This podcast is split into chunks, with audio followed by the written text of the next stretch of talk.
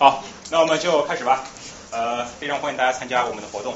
今天是纽约文化沙龙第八十五期的活动。呃，还是照例先问一下，多少人是第一次参加我们的活动啊？可以举手。那都是冲着苏教授来的。好，非常欢迎，非常欢迎。那我先简单介绍一下我们的活动吧。呃，我是这个活动的组织者，我叫赵志晨。这个活动是从二零一三年七月份开始举办的，然后我们每周呢都会在这里讨论一个话题，话题种类非常多样，大家如果感兴趣可以到我们的网站 N Y沙龙点 com 去看我们网站每次活动的记录，呃录录音和讲义都放都会放到网都会放放在网上，让大家也可以，我们这里我今天带了一些名片过来啊，上面其实没什么内容，就一个网站，大家也可以一会儿可以过来拿一下。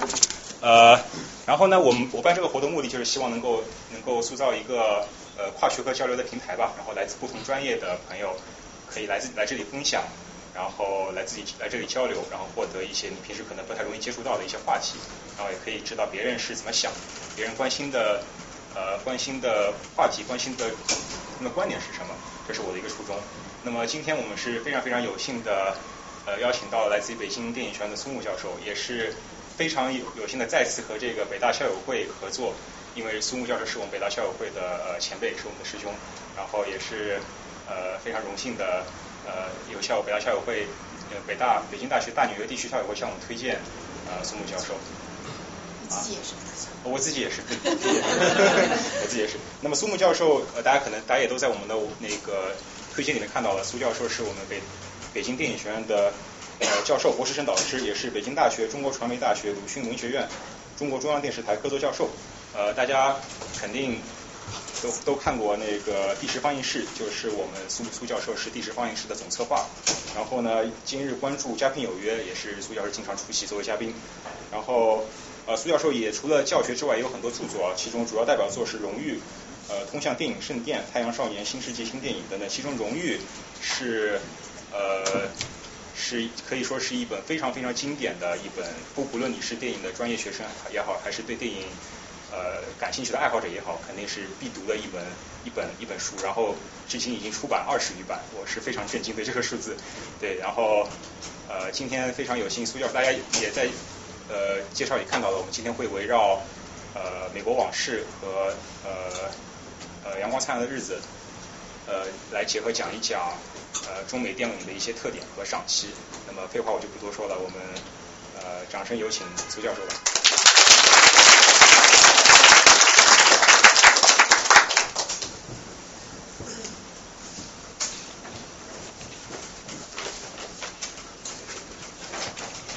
那个，感谢咱们的那个沙龙，另外感谢北大校友会纽约的啊。分会陈会长啊，感谢，见到大家内心非常的复杂哈、啊，因为是大家都是北大的校友啊，以前有个电视剧也不都是也不都是北大校友哦、呃，居多啊北大校友，因因为以前有一个电视剧叫《北京人在纽约》啊，不知道大家看过，然后就呃姜文跟我是那个好朋友，他经常聊他那个电视剧的事儿啊。来看到大家，大家都是北大人在纽约啊，所以对对大家充满了那个祝福啊，祝福。那么我们今天是这样，我们比较快的进入正题。我们今天呢，带着大家来看两个电影啊，主要还是带大家来怎么来从一个专业的角度来欣赏电影。嗯，另外我想呢，大家。就经历过各种各样的那种课堂，我想让大家感受一下电影学院的课堂是一个什么样子啊。前日我去北大刚做了一个讲座哈、啊，也是带过去，他们可能跟你们的课堂不太一样，看看是什么样子。那么我们今天第一个来进入的是《美国往事》啊，这个这个电影的选择啊，应该是跟我们现在我们在的这个地方是有关系的，因为它就是拍的大量的就是发生在纽约的生活啊。这个电影大家注意，这个电影在其实在美国在电影史上头呢还不是这么这么的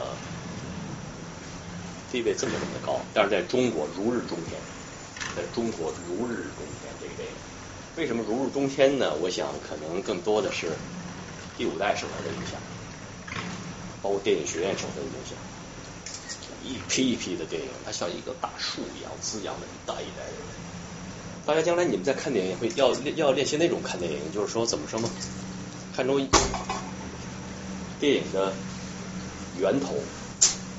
你其实现在包括中国做电影人的话，他都他全都有这个源头在，你们知道他是从哪个源头过来的，这样可能会更好的来欣赏电影啊。那包括北国往事是一个最大的源头。嗯，那边那边是不是响一点那个窗户？反正。窗关上。哎，好。那我们先看他的这个呃资料背景资料，这个编剧导演，好，来那个。另外呢，出品是八四年啊，八四年，主演德尼罗，大名鼎鼎。每个人都有自己心目中的影帝啊，我不知道各位心中的影帝是谁，包括女同学啊，很多好像更多的你们是不是？我在在在电影学更多的是。阿尔帕西诺是吧？教父嘞是吗？是吧？男同学，我还是那个影帝啊。阿尔阿尔阿尔阿尔帕西诺有一个段子，我不知道你们知道不知道啊？段子就是他演的电影里边的角色非常的非常的优雅，他包括《教父》里边的演那个儿子。最后，巴隆·班恩佐决定把家族交给他了，是什么呢？因为他像一个书生一样，他不是像他的哥哥一样傻傻打打杀人如麻，不是，像一个书生一样。但是书生后边的很凶狠，你看他杀那个从从从厕所把枪拿来之后杀那个那个老大，包括他最著名的那场，他的父亲马龙·白兰度在上面来。被伏击之后，在上面来抢救他，然后这个儿子阿尔帕西诺来看他，大家他大家还记得那一幕啊？那看他他发现一个人没有，那个走廊空的，一个警官没有，证明什么？证明马上新的新的刺杀马上要开始，他怎么处理的？结果他跑到，大家记得吧？跑到了这个楼的医院的大门口，在那站着。刺杀的人过来了呢，一看这儿子在那待着，儿子在那站着，小儿子在那站着，其实他吓得发抖啊他，但是他干嘛？诸葛亮的空城计呀、啊！如果是他大儿子，肯定就各种让他沙包，包括打电话叫人，快来人了，坏了，坏了，坏了！咱爸这儿已经被给内线把警察给撤了，保卫着，让他没事，给儿子站着。像个像个书生一样，吓得发抖啊！但是刺杀人过来看，儿子在这儿呢，后边不定多少人都过去，用他的智慧救他的父亲。这是有点远，注意，阿尔阿尔阿尔帕西诺的电影学院是什么吗？可不是上的电影学院。他曾经他的出身非常的卑微，怎么叫卑微嘛？可能这还这是我们经常用的一个词。他曾经是为许多的女人做服务。每一个女人都是他的大学，滋养了阿尔帕西诺，那么的优雅。我在电影学院说这个例子，我得讲，大家一定一定要要要知道，就不是优雅，都是在大学学来的。每个女人是一所大学阿尔帕西诺。拉回来，我的偶像德尼罗啊，第一。关于德尼罗有两个段子啊，我向大家推荐。第一个段子是这张跟这张照片有关系。所以我为什么到纽约来讲这个东西嘛？这张照片要把这个灯彻底关掉。哎，好，就是在纽约曾经放了一个电影，在纽约一个小的场所，美国往事的胶片。放完之后的话呢，电影结束的时候，有一个老者颤颤巍巍的起来了。大家仔细看，这是谁？德尼罗。然后拍这张照片的人是电影学院的郝建教授。我在微博上主持了好几次郝建教授批判会啊。第一个批判是，你看他这张照片照的，身为电影学院教授，前景的这两个观众的头发都根根在位，阿尔帕西诺却这么的模糊。这第一点。第二一点是，这是胶片，没关系。我说你居然自己擅自去看这个胶片，在在纽约啊。为什么我讲这话？因为我都没有看过胶片，啊，这是他的批判会，这是关于德牛的第一个段子。好，麻烦把灯开一下。好，哎，谢谢。右边那个，右边那个。好，谢谢。第二个段子是德尼罗大大前年吧，他的生日在北京啊，然后呢，姜文给他过生日，在什么地方吧？你们我不知道在大家在媒体上看见没有，在什么地方过生日？在什么地方过生日？德尼罗在北京时候。Steakhouse， 教父的 Steakhouse。不是在北京过生日，在北京过生日。周永康的那个部下啊，在什么样子？在长城的烽火台。小文，大家看那感觉啊，那个。简单说，譬如说是觉得长城是中中华文明的一个象征的长城。注意，这哪是姜文的格局啊，对不对呀？你看那个烽火台，大家注意，它完全是一个穿越的感觉。首先是长城，有万里长城绵延的，长城的远处什么是山，青山苍苍，再一个什么呢？是太阳。那个永恒的太阳，两个人在那儿把酒言欢，这是姜文的姜文的构思。当时德尼罗就晕了，德尼罗，哎呦！第一点，他说他这是我过的这么多生日中最难忘的第一句，第二句是，他说我活这么多年就是为了这个生日而活的，在等这个生日。大家注意，我在电影院讲讲的，这还是一个创意的问题，永远有一个最牛逼的创创意在。生日，包括是生日，姜文做电影经常想困难，这怎么能做呢？你这烽火台，烽火台怎么能包一个烽火台呀？而你不去做呀，首先你要想到你，你想到之后，你就要去做呀。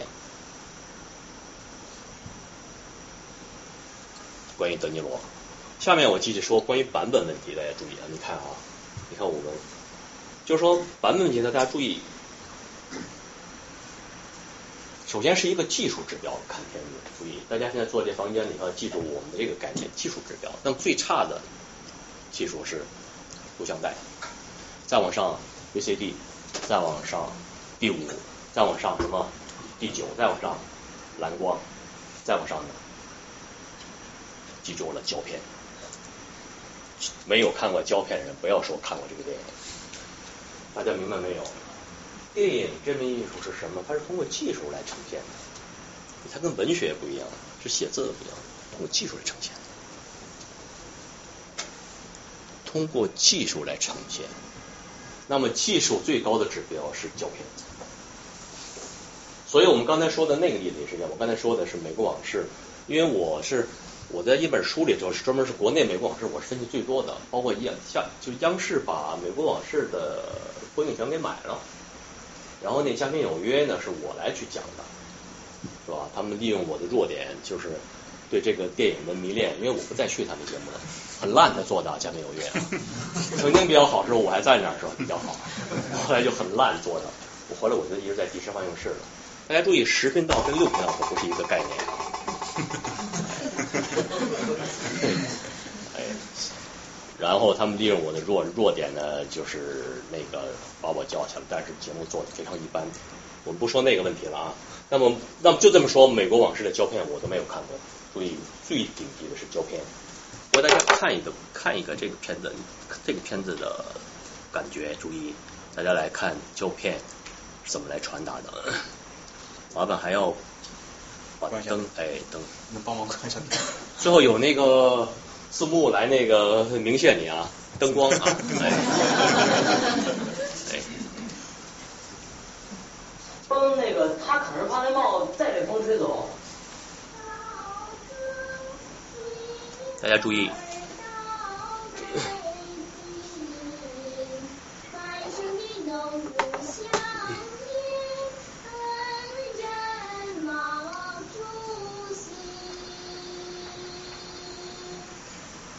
爸爸走了，我获得了空前的自由。我特别羡慕父母都在外地工作的那些孩子。大家现在看到了什么？看到什么？如今，你看，哎，你看，大家注意，你看从这开始，他全面注意，从这开始。嗯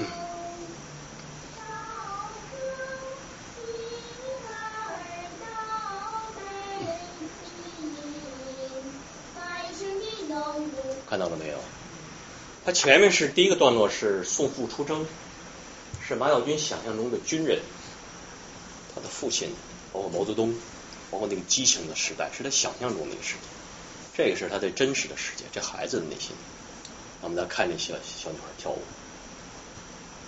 她的那个柔软的那个东西，是她真实的东西，前面是她想象的东西。那么大家看，她用聚光灯模仿太阳照进来。 三个小姑娘非常认真的跳舞，呃，前面是恢宏的音乐，这是她们自己的唱。注意，这是什么？这就是天鹅湖，对吗？是这个孩子演出的，比那个天鹅湖还要美的舞台。注意注意，你们一定不要以为舞台是在金碧辉煌的大厅里边，天鹅湖隔壁地下不是。 电影最重要什么？最重要是跟你的内心发生关系，是你自己感受的东西。对，对于这个男孩来讲，这是他的电影，看这些姑娘跳舞，那么他就是用这个光来做嘛，用这个模仿这个阳光能打进来这个舞台，这个舞台，大家一定注意，舞台可不是在金碧辉煌的大厅上的，舞台是自己内心的东西。 那你看后面镜头再看，哎呦，对不起，对不起，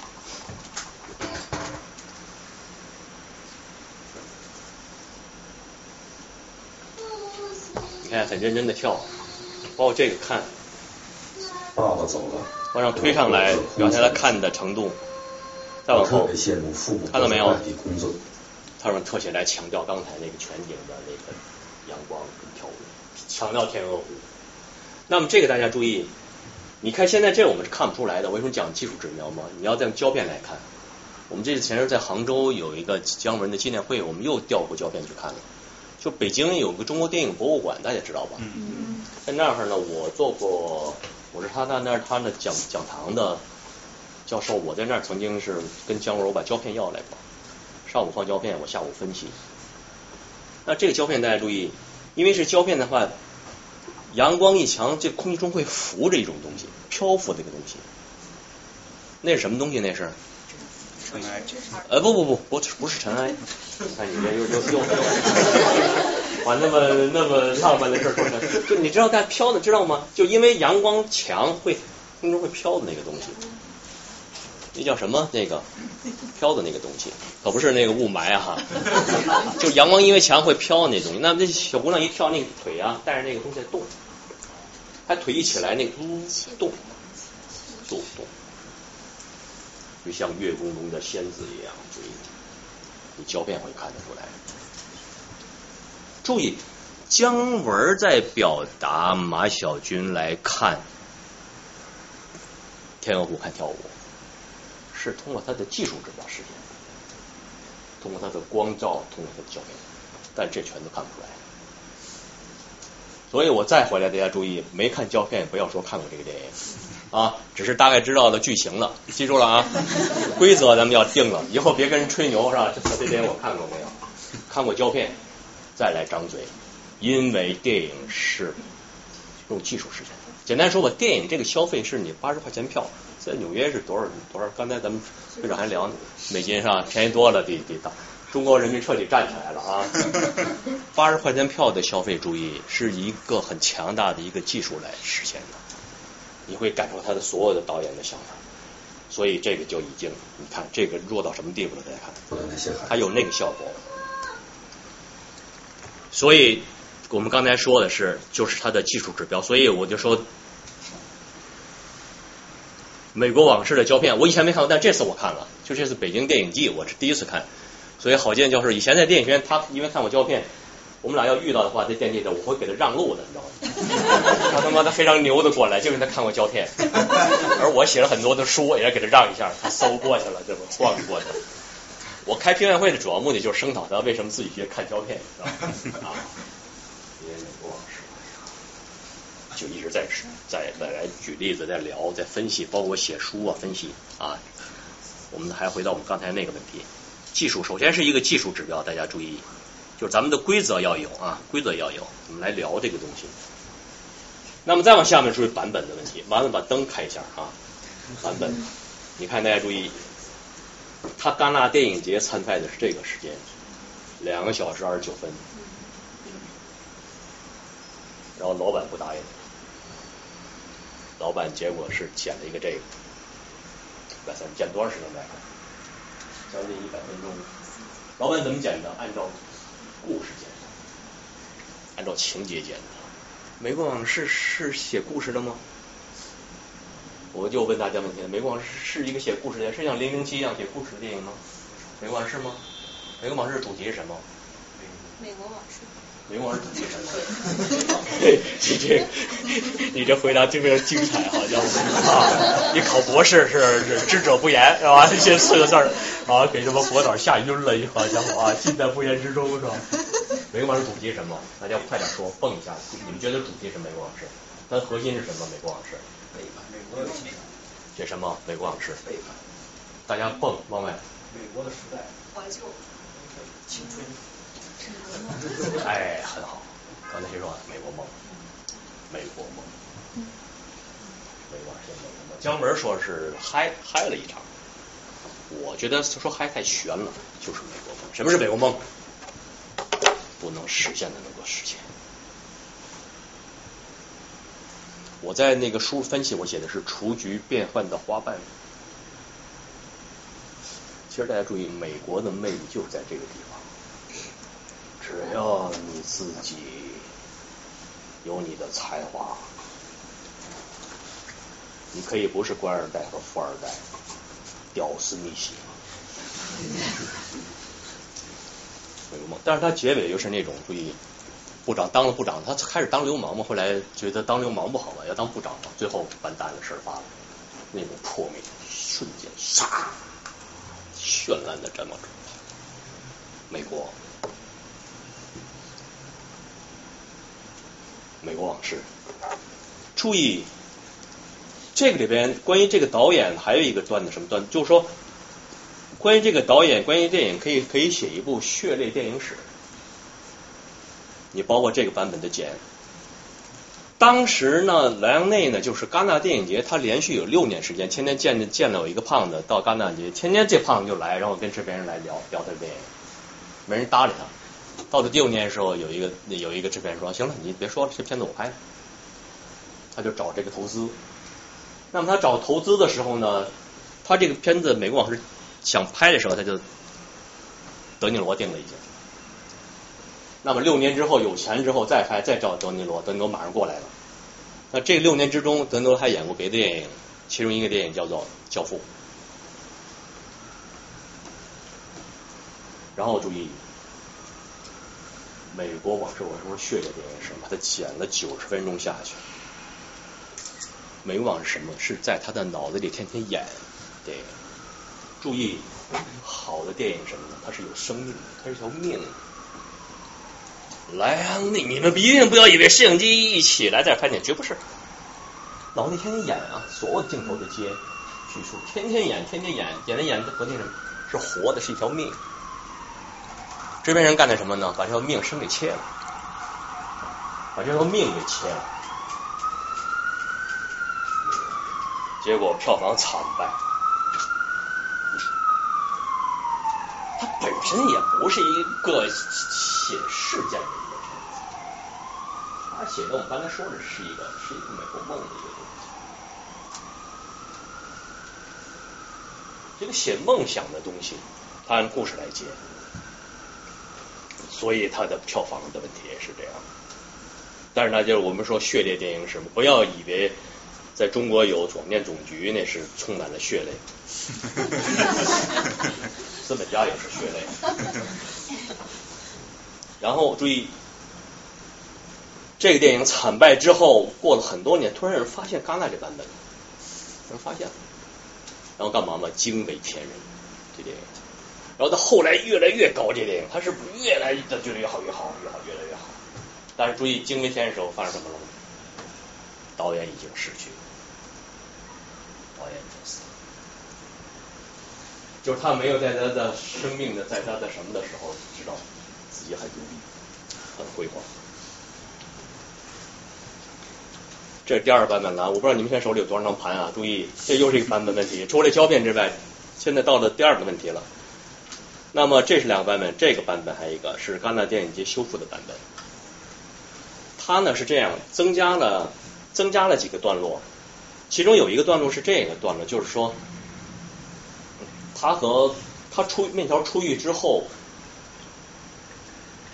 请黛布拉吃饭，大家记得吧？黛布拉吃饭，然后他跟黛布拉说了句话，说什么话吗？他说，面条说。你知道我在监狱里怎么活怎么活着过来的吗？他是杀人犯嘛，怎么活着？大家记得那吃饭场面吧？你们现在看着新的一个电影《一步之遥》，那个吃饭还记得吗？《一步之遥》就是马走日请那个舒淇吃饭，大家记得吗？也是把那个那个整个的酒店全包了嘛，把美国往事全包了，然后呢那条全包了，然后请他吃饭，包括有那乐队在那里。演奏嘛，我们不会放这些片段在录演，你回去自己看啊。我就说他全包了之后，就请他吃饭，乐队演奏。他跟他说话，他说：“你知道我怎么活我活下来的吗？在监狱里面。”然后戴布拉还那种劲儿的巴西那样，他说：“我我想外面有一个你，我想外面有一个。”注意，这是面条的诗。我在电影院里会说，你一定不要以为诗是。成行的押着韵的或者是唱的，我甚至觉得这是千古的表达爱情的一个最棒的一句话。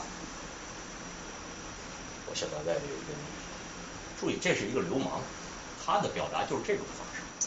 然后戴布拉还那劲儿的话记得，因为戴布拉注意人本就是戴布拉什么嘛，面条是爱情是第一位的，戴布拉不是，戴布拉是做人上人，要当演员，好莱坞当演员。爱情是第二位的，我没有做评述啊，人各有志的问题。所以我面条回去之后，刚才这个抢劫，在车上强暴，而这个强暴这个行为是一个，我们说是一个违背女孩意志的，这个很很纯的行为。但是它后面是什么？后面是什么？后面是什么？是那个爱情的，后面是爱情的。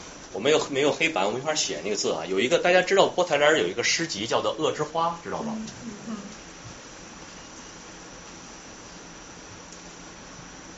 我觉得那个情节当然是爱情了，当然是爱情，只是它变换让我们都无法来确认是爱情。当然，你们有你们的生活啊，你们将来会体验你们的生活，你们生活的程度的问题，决定你们对艺术的理解嘛。你们一定不要以为花永远是善善之花，美之花是。我说的后边一场戏是这场戏，面条在酒吧里找了一个女孩，找了女孩之后，就是新补这段，他说什么呢？他说：“你跟我走之后的话呢，我管你叫黛布拉，你要答应。这第一，第二是咱们做爱的时候，你要说我爱你。”后面就是他们在做爱，那女孩就叫黛布拉，黛布拉，黛布拉答应了，那女孩就答应了，然后就说我爱你。这是这个段落啊，还有一段落，后面一个段落我觉得是不该删的。什么段落呢？是就是他结尾的时候，他把面条叫来了嘛，就是 Max 卫队部长把面条叫来了，他是等于是开始是当当这个流氓嘛，后来犯了事儿之后的话，就是必死无疑嘛，是吧？他把面条叫来，让面条把他给处死了。他在那个之前那个戏，他给接的什么戏？不是他有一个跟工会主席的对话，那个工会主席相当于中国的全总的主席啊。那个工会主席来很逗，那工人拿一个合同，啪扔下来，签签签字。第一点签字上了死，第二点是死了之后你的财产的百分之三十给你儿子，文化的监督。就这是他们的游戏规则啊，我觉得挺挺挺棒的啊，他不会像不像中共官员一样啊，互相土了都给卖了，他没有，你去死，你因为你不死的话，别人全都这帮人全都没没法办，然后再给你的儿子。然后面条注意，不是 Max 吗？注意，是吧 ？Max 他他注意他他是他他是流氓出身的，对他来讲死不足惜啊，是吧？然后他再把面条叫来了，他觉得我死不是不足惜，但是我欠人一个人，我要还他。所以刚才有朋友在那儿说，就美国往事的主题的问题，我们经常谈是些背叛，我非常反对。背叛。如果你说美国往事主题写背叛，我就说他写这个友谊，只是这个友谊像刚前面的爱情一样，让我们都很难确认。他是不断的来背叛面条啊，但是他最后要死的时候，他觉得唯一解决的是面条，我要还你。其实在座的有不少男性的朋友，我觉得啊，更准确说美国往事嘛，他还不是写友谊，就简单说友谊和背叛就像一个硬币的两个面一样，你很难说清楚是哪边，它全都有那个地方。这个之外，就是他想写男人是什么，他在不同阶段男性之间关系的一个不同的状态。有的时候友谊在上风，有的时候那相互争的东西就在上风。而且其实你看啊 ，Max 干的事儿很，包括面条占有的女人，他都要跟他占有发生关系。其实其实这方面绝不是 Max 跟这些女人的事情，是跟谁的事情？其实是跟面条的事情。注意啊，男男男性的朋友，你们立刻反应，对不对？是他们俩在争的事。女孩们要警惕啊，警惕！注意，实际上是男人之间的事儿，是他们俩在争的事儿。但是他注意，他有时是这个在争的战况，有时又那种，包括最后犯事之后，他觉得唯一欠缺的是钱，所以把钱给了之后，很冷。他生儿，他跟戴布对，包括包括戴布拉，注意，麦斯跟戴布拉什么？是不是面条啊？面条的女神呢？你不拿不下吗？我给他拿下。然后生了孩子叫什么名字呢？面条，包括那个那个特特，他回来之后，他跟那个戴布拉见面的时候，戴布拉外边人敲门叫他嘛，妈妈妈妈妈妈在叫嘛，然后戴布拉说说你千万别开门，跪求，你会看见鬼的啊！男的说嘛，我开门怎么会看见鬼吗？难道？千万别开门，戴布拉，所以面条一开门是什么？少年的麦克斯，英姿勃勃，就他少年时候见到的那样，他们生的儿子。注意，这是男人间的事情，其实。包括最后给他叫来处死面条，注意，面条是友谊是占第一位的，所以他让他处死的时候，面条说什么？说你是谁呀、啊？你跟我说这个，你是贝利部长，我们过去那哥们死了已经。但是注意，麦克斯注意。他太了解面条了，最后还留了一道什么一道？他那个大宅门口的那个，他在那个住宅门口的那个粉碎车。他出来之后还有镜头特逗，但是他确认面条，那车响之后有一确认，你看见我啊，是我验货啊，是我没背里不能验货，把自己给绞死。我让人给我出资，你不不出吗？你别跟我来这套，我死给你。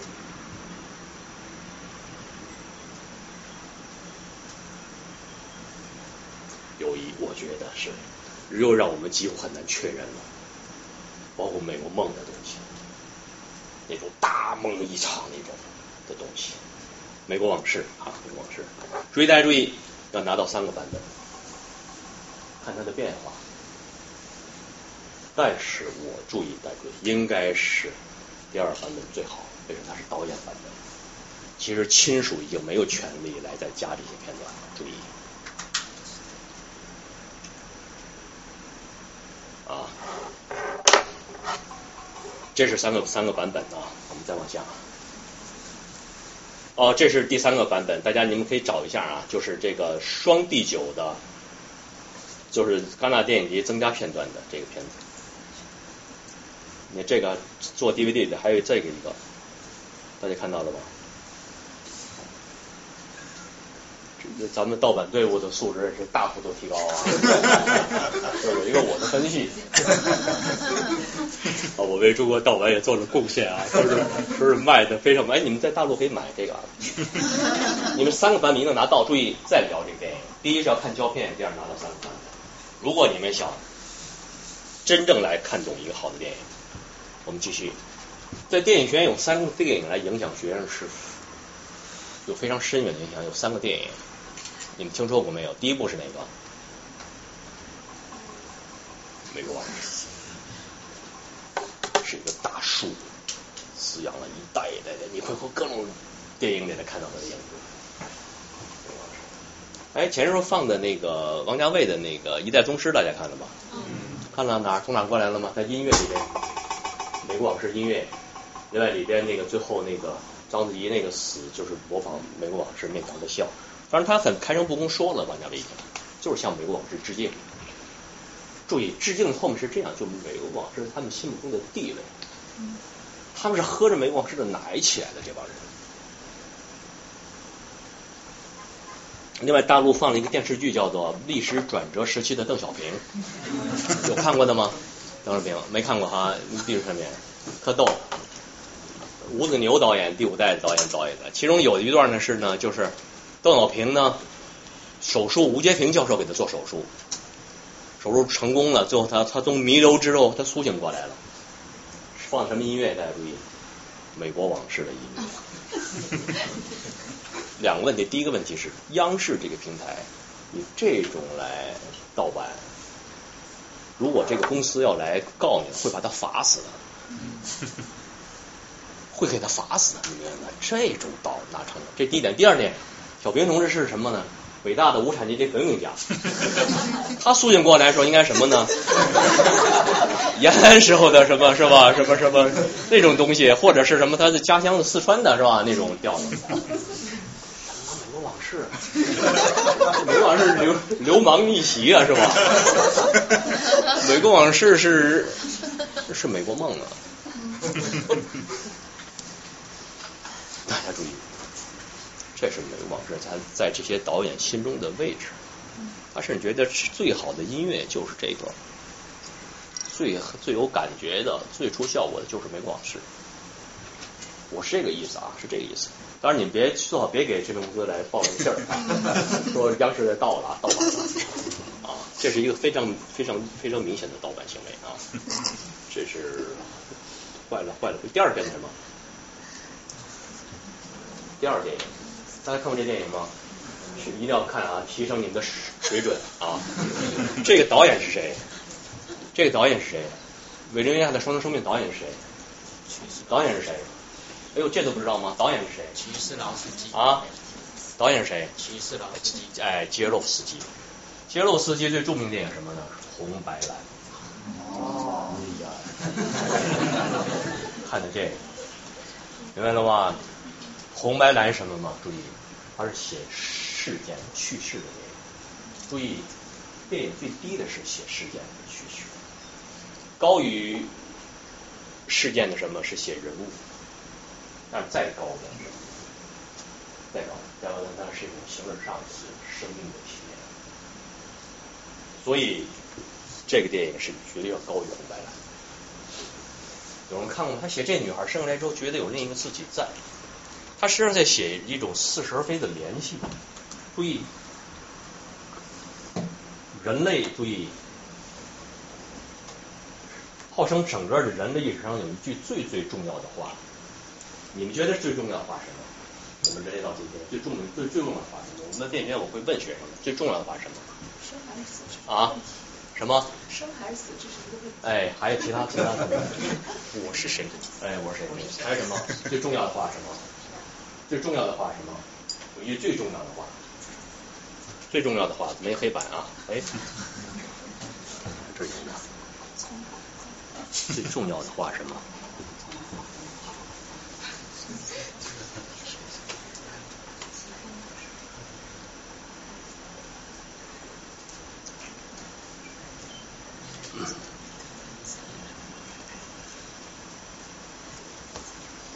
注意啊，这句话。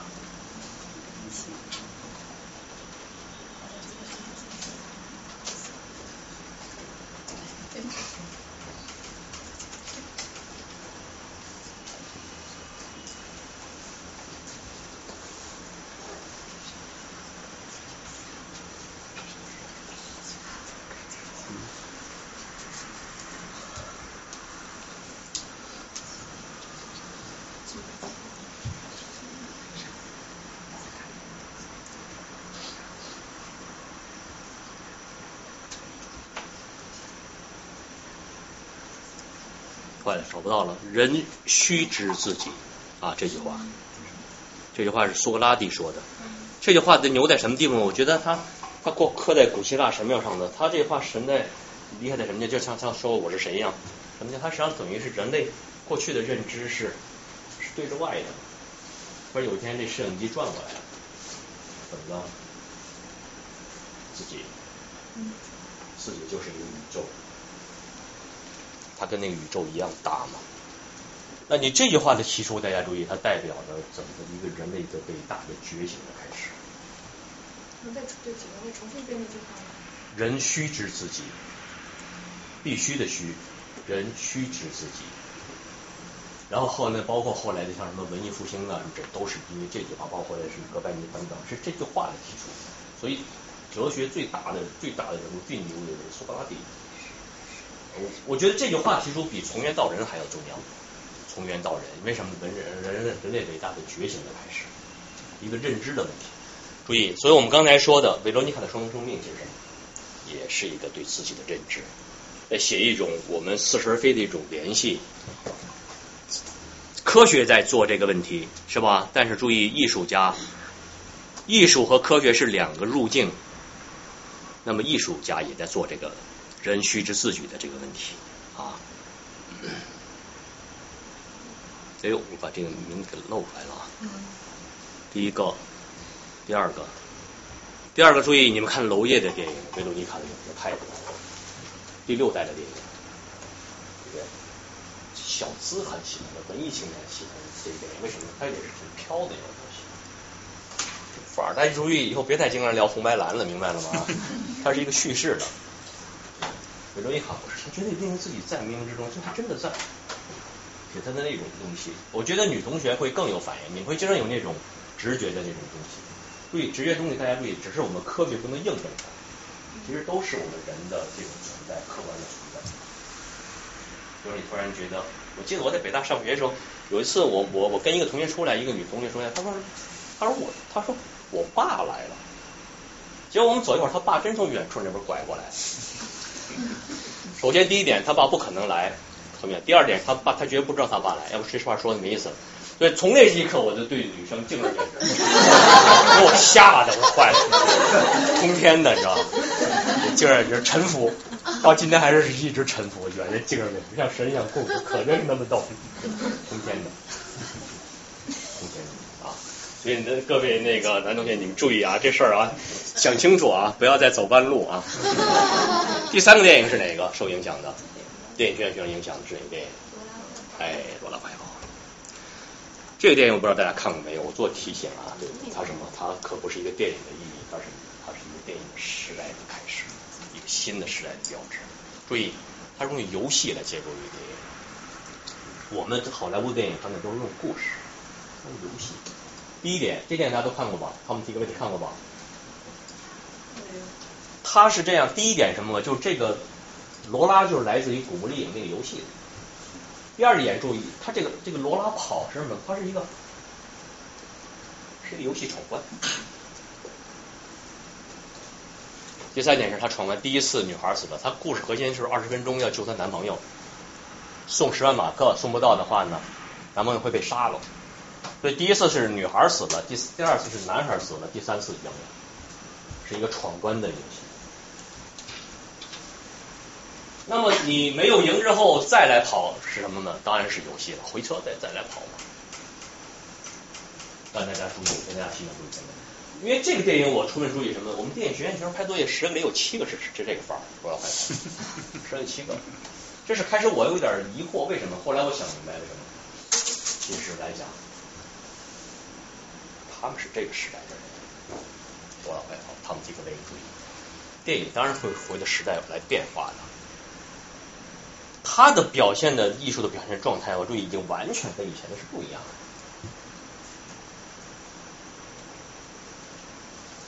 而且注意，这是一个汤姆·蒂维是一个德国导演，先来讲注意，他在他的非常好玩的表层的后面有非常深切的思想，注意，所谓思想就是我们说的那种宿命，对吧？人生如戏的那种东西在跑的。你看，我们看到很多大陆电影，注意，它非常空，非常空，它绝对没有东西。但是注意，这一代就像你们一样那么年轻人做的东西，他是二十八岁时候拍的，注意。注意，西方，你们在在在在美国上学，这点可能很明确。西方它有一个明确的一个代的划分，叫文字的一代和视和视听的一代。简单来说，这个代的划分前提是你的知识的主要的来源在什么地方。如果来源于读物，那就是文字的一代；那么如果来电脑啊等等，是视听的一代。那汤姆·迪维就是视听的这个导演，所以这种片子典型的视听一代的。所以电影学院学生那么多做，也是视听一代的，他们这一代人做。另外，我最欣赏是完全他是注意，他用这个游戏化的状态来表现他们对这个世界的认知和想法。我带大家看两个镜头啊，注意，这都是对电影学院的学生有非常深切影响的片子。我带大家稍微的感觉一下啊。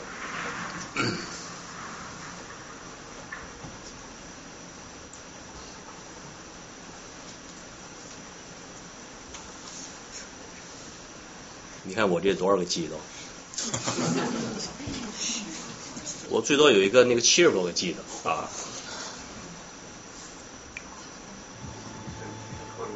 好，谢谢谢谢灯光啊，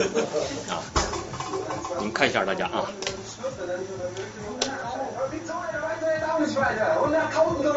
这是大家看出来，红的黑的会看出来啊，黑的是一个弱势啊，这边红的女孩罗拉，卡通完全是卡通的样子啊。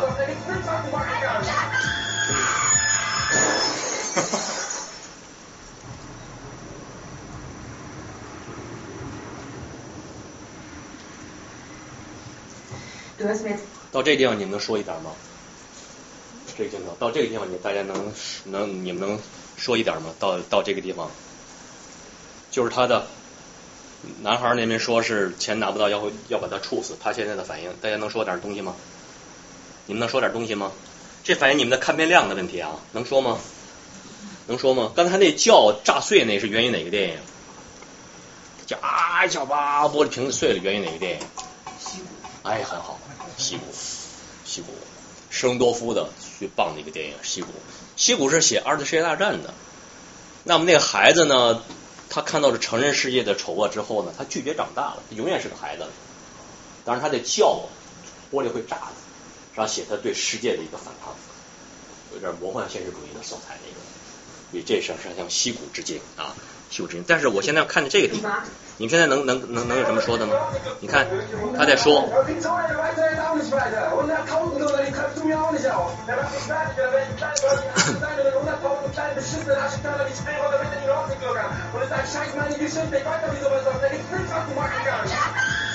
喊炸，注意很安静，这是很正常的啊，很亲密的照片，女孩喜欢的娃娃娃娃，这个。这个构图，大家说说，这构图，这构图什么意思？这构图什么意思呢？你觉得？你想这构图，这构图什么意思？是什么意思？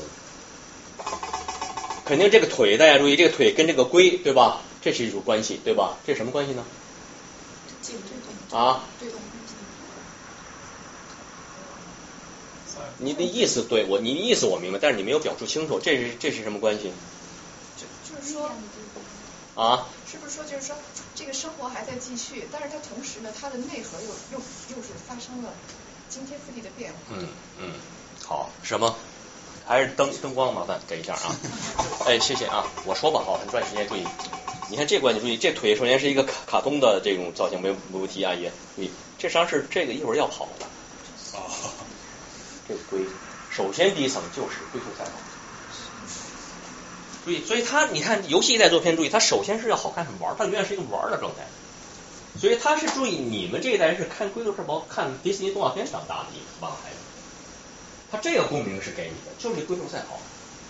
那么你现在好莱坞做的传统的动画片是不是在玩什么吗？就是就肯定是那个龟赢了，对吧？那兔子干嘛？兔子玩去了。说你这么一笨蛋，这么慢，我干嘛跑？他玩去了，玩半天想起来这事儿，再跑来那个呜爬过去了。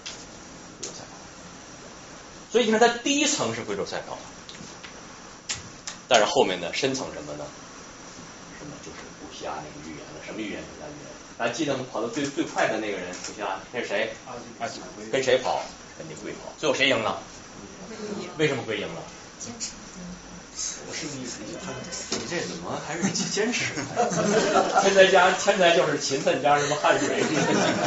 不是啊，不是，龟代表的宿命。人是一个层面推主义，龟可是宿命，谁能跑过宿命？我们的再快可是跑不过去，这是古希腊的语言。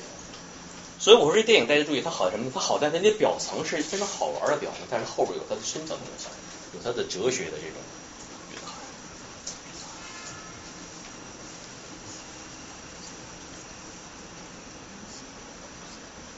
Tom Takeaway， 注意这这帮人的厉害的地方。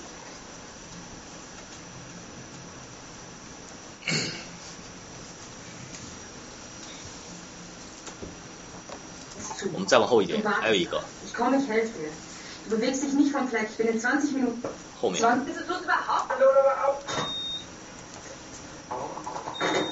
注意后面，大家这篇得回来回来要找回来看啊。好好，谢谢，哎。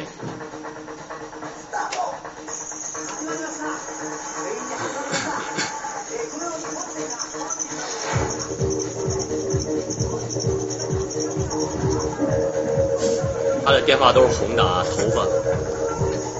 看到什么？看到什么？多米诺骨牌几次？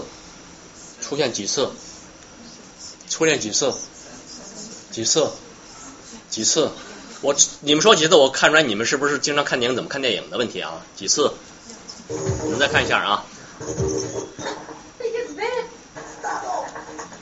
好，从这开始啊，看几次啊。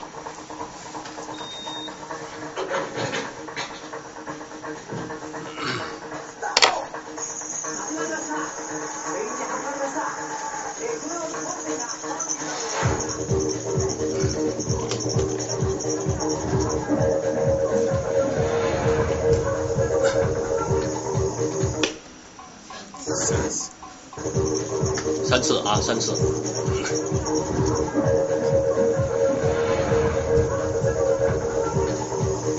三次。注意，麻烦灯开一下啊！注意，你看多米诺骨牌，你看它它的作用，大家注意啊！看第一点作用什么？时间问题，是一个剪辑的问题。罗拉开始跑了，大家一定要注意，剪辑绝不是剪辑台上的事儿，剪辑是什么？是我们的感觉里面的。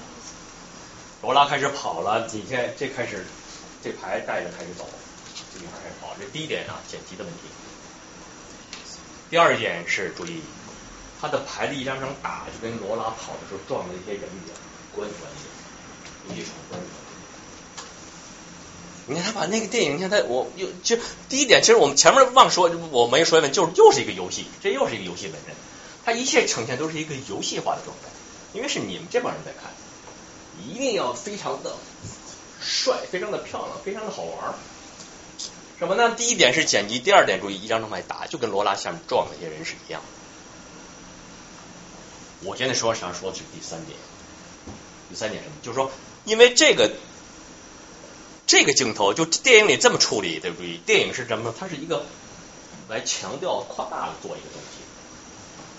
跟我们平时看的是不一样的，所以这个东西我在想，为什么我们人类沉迷于这个游戏？为什么沉迷多米诺骨牌？包括每年岁末时候会有破什么记录，韩国呀、欧洲说现在好像七十几万了是吧？哎不，三百多万，三百多万张，三三百四十万，为什么沉迷这个游戏？然后呢捋了那么多，最后呢每年要来破挑挑战这个极限，为什么？因为这点我在想这个问题，你们觉得为什么？觉得为什么？我们来玩来玩这个游戏，为什么？精神控制啊，精神控制，就觉得人他有的东西不可控制。一招因为因为哎，你说什么？一招错满盘输。哎，意思是对的。以前我们经常是这么理解，像甚至就是一个征服的喜悦，三百四十万其实不对，实际上是对偶然性的恐惧，他在停。其什么是三百四十万？就是它的前提是虽然是三百四十万张，但是第一张的重心必须打到第二张中心，没有打中立刻停。是人对偶然性的恐惧，其实是三百四十万的停，咔，东北人咣到头来，是啊，宿命，那个行动宿命。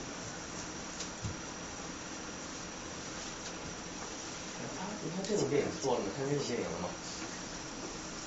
《如花快跑》可不能小瞧这样的电影，大家注意，非常的准确。而且我一直在讲这问题，它表层是非常好玩的，但它后面这种东西，它是这样。第二个电影拍的是《天堂》，第三个是《香水》，大家看过吗？看过没有？《香水》大师的电影非常棒。他这个电影是两百万美金拍的啊。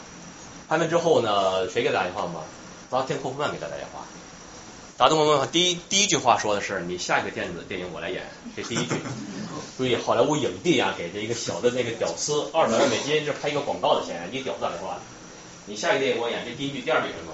零片酬，零片酬。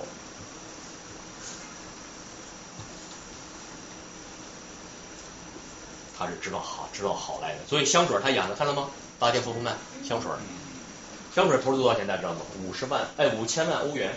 这个片子是两百万美金，多少海华？香港是五千万欧元，逆袭了屌丝已经是吧？多少海华？注意这三个电影的影响啊，非常大的影响。你们回去可以看，大家看，但而且注意老师刚才提到的时代的变化，最重要的是时代的变化。艺术当然要随着时代的变化而变化了啊。嗯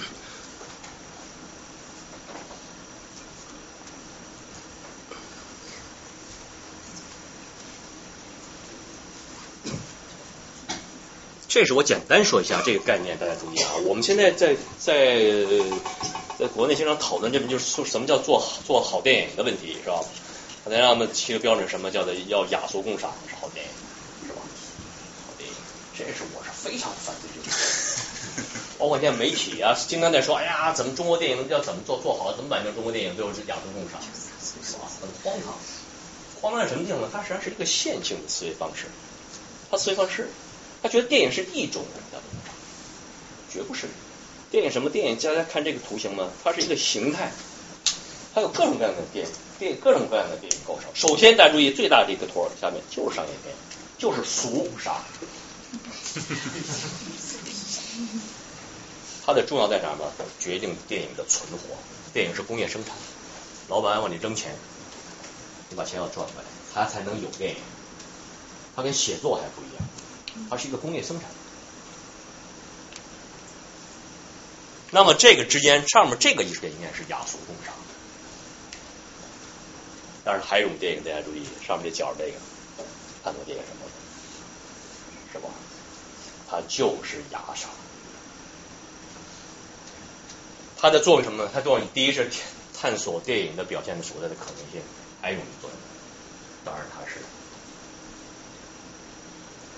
像我们像生命电影一样，写我们生命的体验，写我们对这个世界的认识。有一个电影，我让大家来，希望大家看《行者》，蔡明亮的，有同学看过吗？朋友看过《行者》，半个小时的短片，《行者》蔡明亮的。他写那个蔡明亮拍摄这些行者干嘛？注意，他在香港来行走，走得非常的慢，注意不是镜头慢，是走的，就是动作慢。花花花花绿绿的这个香港走，包括大的广告人，旁边是这些人，你看我们开始看的时候，谁是不正常的吗？是他是不正常的，他那么慢的走，我们怎么办？但是再看一会儿，谁是不正常的，谁是正常的？我们都是被盗两谋的一帮行尸走肉。人应该怎么呢？应该用神带着身身体走吗？当然用头了。只有那个僧人是他的头带着走。这边我不熟啊，北京那个国贸那边他走，他那国贸啊，八点钟之后从地底下突然就冒起来七八十万人，嗖就冒出来了，不知道从哪冒出来的，在地铁里边嗖，到了晚上六点钟嗖又没了，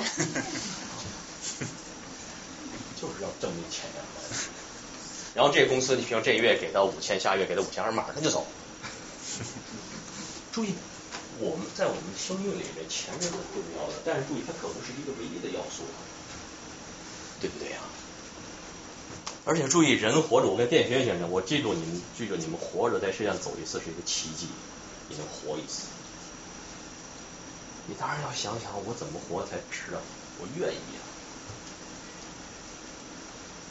钱是一个很重要的要素，当然还有什么？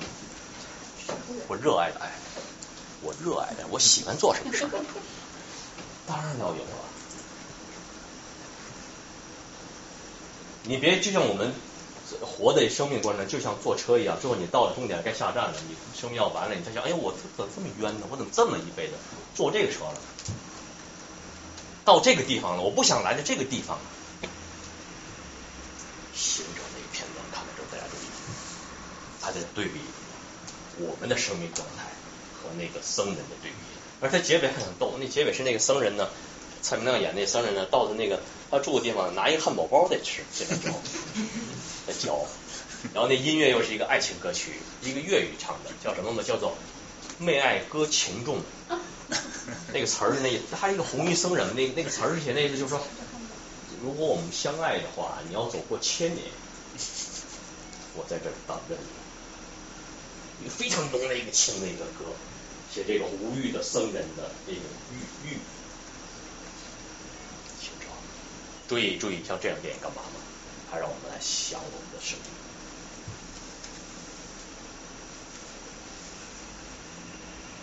命。你跟那个像不像电影？像我们看好莱坞大片，当然不一样了。当然是不一样的，都不一样。而且你还就举例的，比如说我们用航天器做比喻的话，这就是民用客机，上面是航天飞机。那么我还用看的话，比如这个片子，比如说有一百个人看，看一遍大片。这个片子注意，行者只有一个人看，看一百遍，太好了，一百遍都是一百。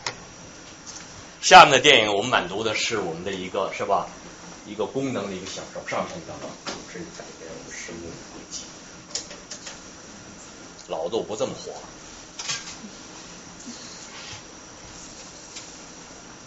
电影是不一样的，大家注意，一定是不一样的，各种各样的电影啊！你怎么能够一个边用雅俗共赏就套在那儿呢？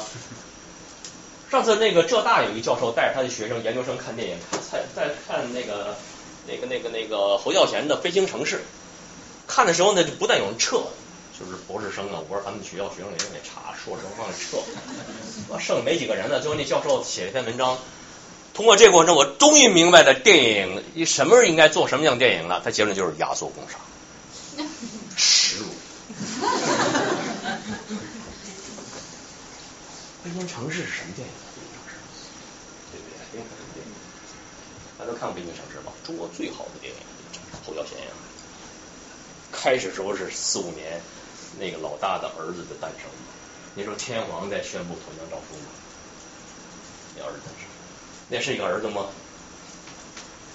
一个新的世界，是一个台湾，四五年。那后面呢？过程这一家家族死了死亡的。梁朝伟影帝里边演了个哑巴，还记得吧？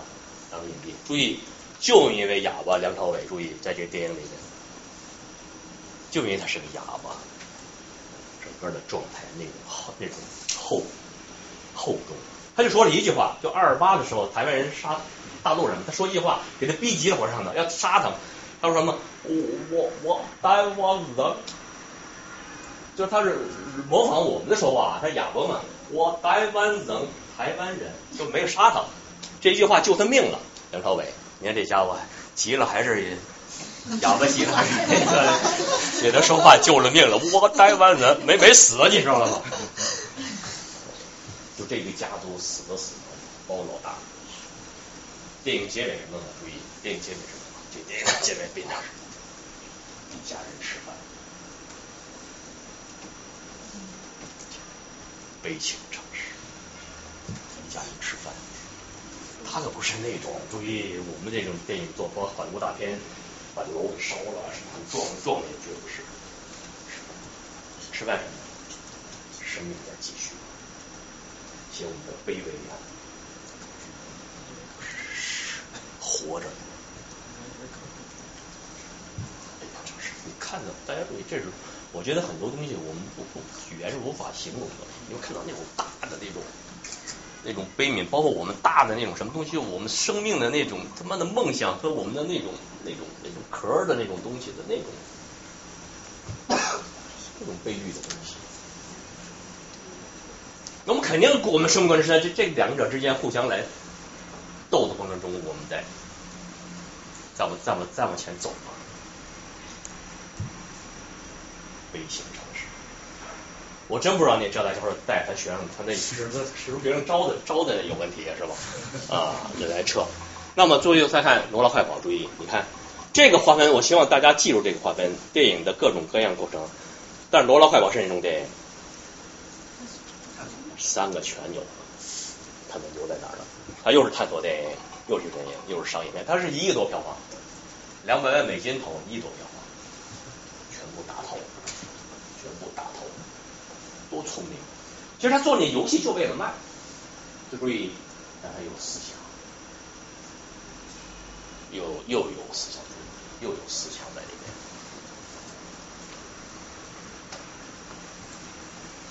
面。我现在带着大家看两个美国往事电影片段，好吧？好吗？哎，哎，我们即时放映室大家注意，第一个特点是什么？讲真话。我们有个电影过过年，你们看过吧？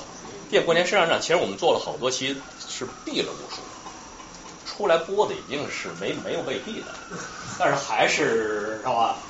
真话在里面是吧？还是比较猛，就它的地位，第一方式是有江湖地位的，对吧？有人说是央视唯一的良心，是吧？但现在还是给面。第二点是什么？是一个技术化。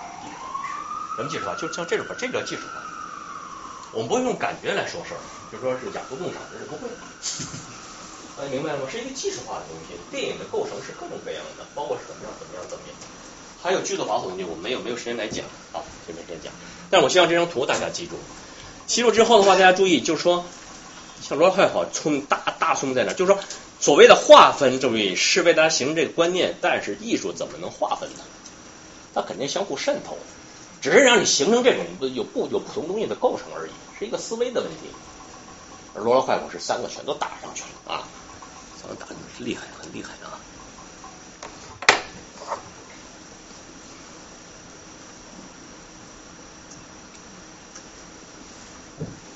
我在做这个提示啊，在做提示，我们看电影的片段啊。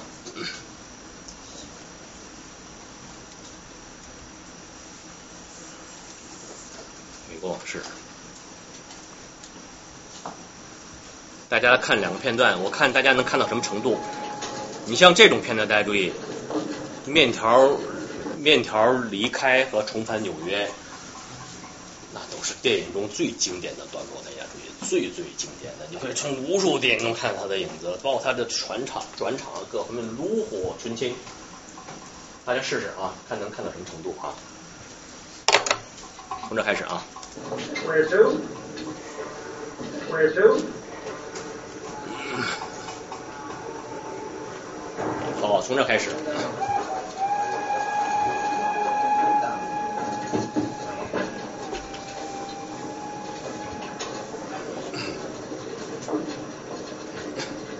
Where to?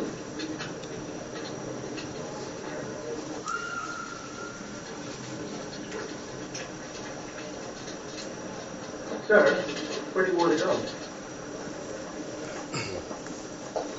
Anyway, what it was.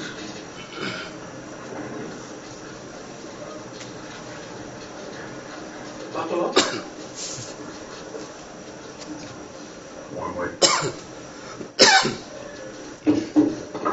I'll be an hour and twenty.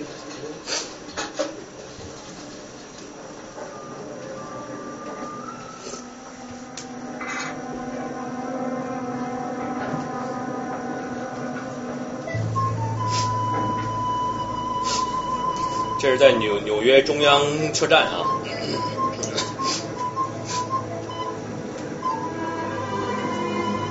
他是在棚里拍的啊。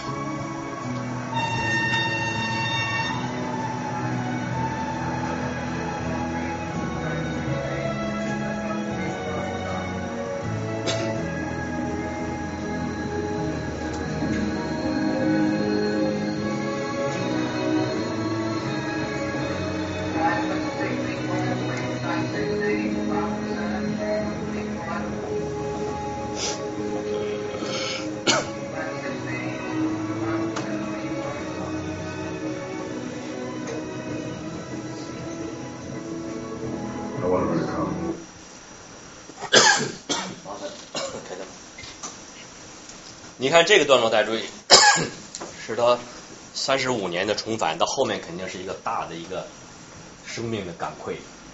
年轻时候离开，老的时候回来。那这个段落的制作，大家说说，你们现在感觉出来的比较明显的是什么？对比啊？对比指的什么对比？呃，售票员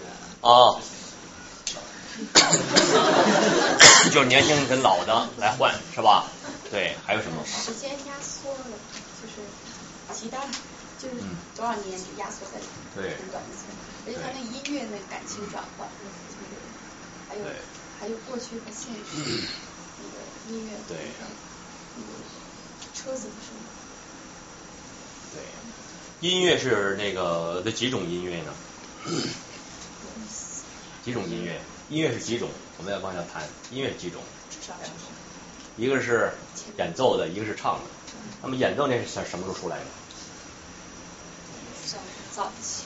然后唱是什么出来的？是在他猫王唱的那个昨天第四代那什么出来的？唱什么时候出来的？晚年的镜头是在哪个哪个镜头出来的？哪个环出来的？那么音乐在什么时候出来的？音乐是在看那个是吧？这是一个问题，注意。还有一个问题什么什么？大家注意啊！电影这一切一切都是精心往里头来编的做的啊！我是大家能看到什么程度？还有一个就是那个转场，就是这个三十五年的这个转换的这个地方，这种电影就俗称叫做转场。这个转场是怎么转的？啊，变的，怎么转的？背背背景，他的那个，他明显的头发是白了嘛？对呀、啊。而且他的态度也变了，我觉得很明显。第一次他是不知所知，第二次他就很明白他去哪。对，还有什么？那个背景扣捏了，康尼岛变成 love， 变成对对不一样城市啊，他是那画是不同的时代，一个是三十年代的，一个是将近七十年代的，还有什么？他有两次出现了同样的汽笛声。啊，气体生物对，是没有变的，气体出了好几次，对，还有什么？还有什么？还有什么？这样，哎。他一开始说要 bus， 后来是 rental car。对对，还有什么？注意注意啊！我要跟你们来直说，注意，刚才说的全都是软化。什么是软化？感受。我要要你们说的是硬化，什么硬化？制作。我再放一下啊，注意，你们想要试着说硬化，就你们要拍这个戏会怎么拍？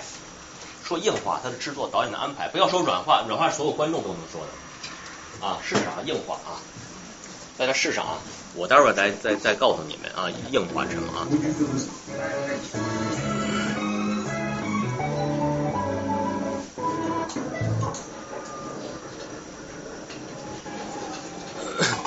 我们试上啊，看能到什么程度啊，往上冲，大家啊，试上啊，试试看有没有大家能能够做这个事情的啊。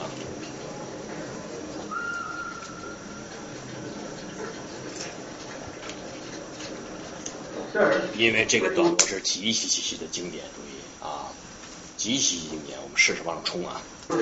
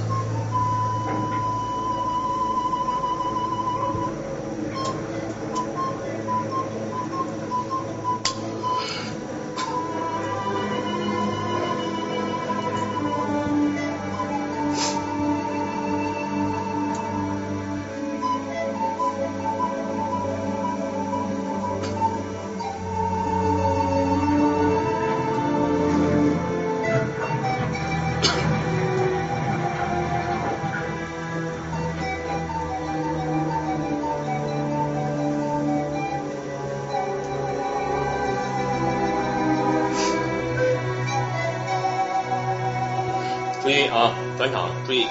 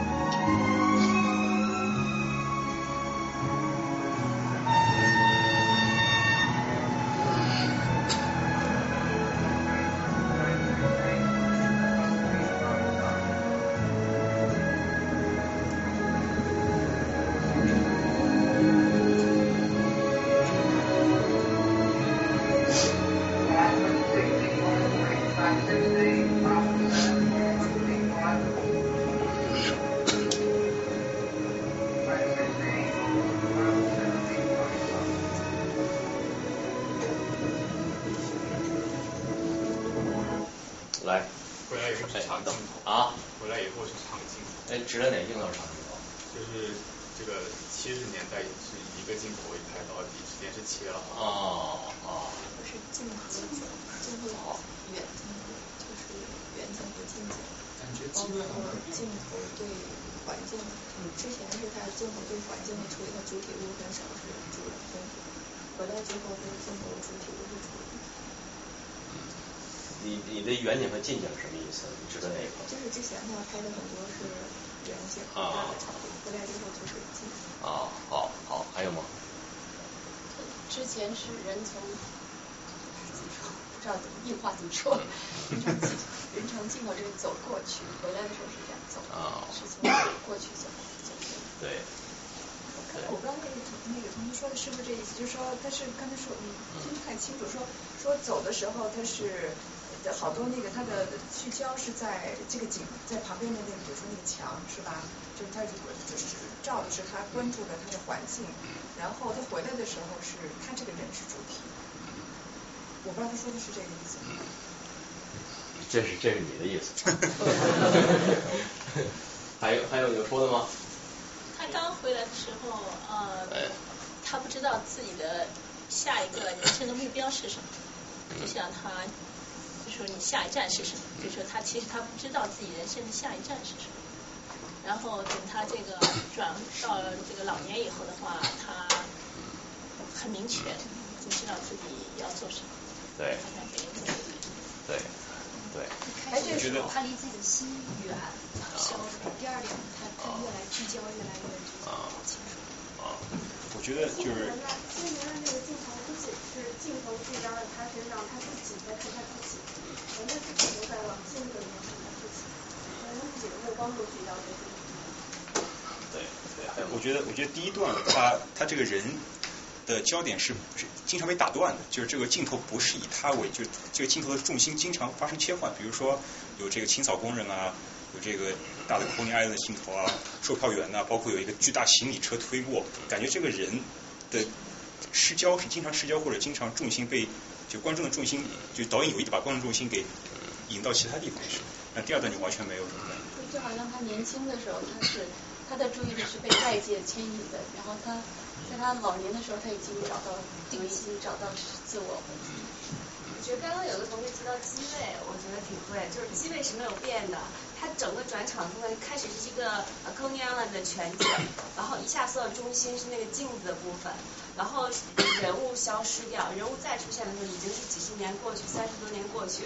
然后你首先发现他的面面貌的变化，然后他再从小又又扩大。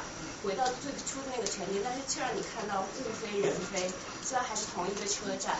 然后当时在培养那个唱腔，就是人一出现唱腔起，唱腔起他再一转身，整个表情对就出来了。对，你看大家刚才注意，这前面实际上有三个三个这个硬点，就是关键点 ，cur 三个 cur， 对，三个 cur。但现在他他说是第一个 cur 了，他说你别的那关键 cur， 什么 cur 嘛？注意，他说那转场什么是一个。大的全景切一条线，开始是面条在那站着嘛，要照镜子嘛，注意全景会梆一条一镜子，这俩镜头是不接的那样。电影接的逻辑是是我观察事物的方式，由远到近，一、二、三、四，它这个是一直接就四了，这是不接的，应该是跳的地方。那为什么一直接接到四呢？强调时间，强调强调一镜。这是第一个课，还有要说的吗？有三个课没有说出来。我觉得他有把那个镜子作为那个中间，然后两边是对称的，就是先从手表屏达到镜子，然后镜子再从镜子最后又到手表屏。对，有关系。对，我来我来分析一下吧，好吧？大家看一下啊，你们是你们你们看看，我们来专业分析怎么分析啊。第一点大家注意是这样，他选择火车站感觉是都对的，火车站火车站什么是跟家对立的。嗯。我们家是长长期待的，火车站是我们匆匆经过的，而这个经过后面有什么，就是一个过客的感觉，就我们生命的状态，就我们生命上坐的火车一样，我们会上去坐一段下来，离开这世界，这是这是对的，火车站这感觉对的。那后面的问题考虑就是说，注意这是导演在用，像这种段落，它是属于它的开开头部分的结束，它一定会精心的安排，来显示我自己导演的程度，来来怎么把这活做得漂亮，是吧？那么他火车站后面做的什么东西吗？是吧？是这这样来做的，看啊，是是啥？我带着大家来看啊，大家试上，哎，你看像这种地方大家注意，他一定要强调这火车站，他用这种烟雾来撒着，然后汽笛的声音，这个是模仿中央车站，但是他是在棚里拍的啊。你看他怎么把这个转场转到三十五年的转换，把它做得漂亮，大家看。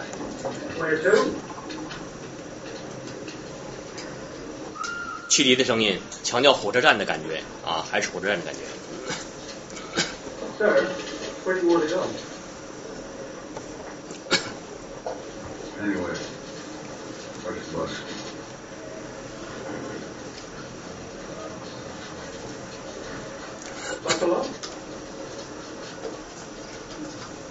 One way.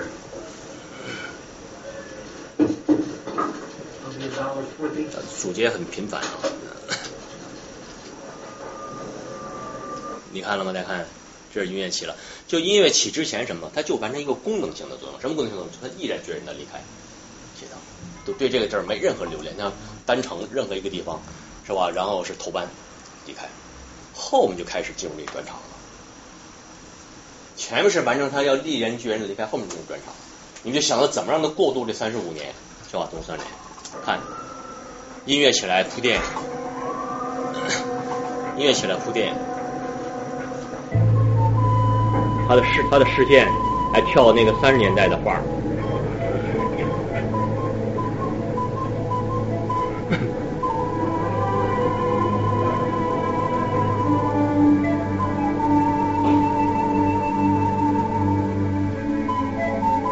注意看到没有？他没有直接奔那个画过镜子过去，画着镜子过去。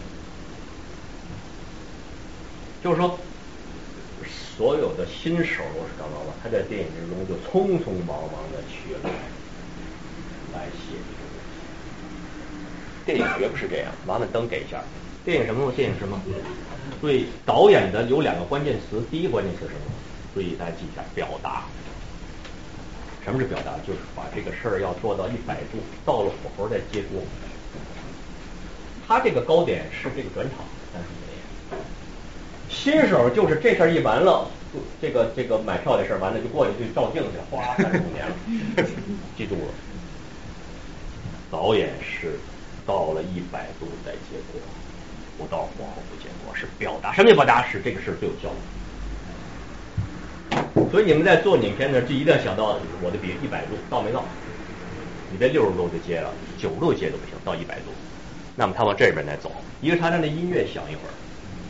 我想够了那个时间，另外他往这走，来传达我们那个感慨。灯不用关啊，我们来直接这么看啊。哎，你看，大家注意，音乐响着，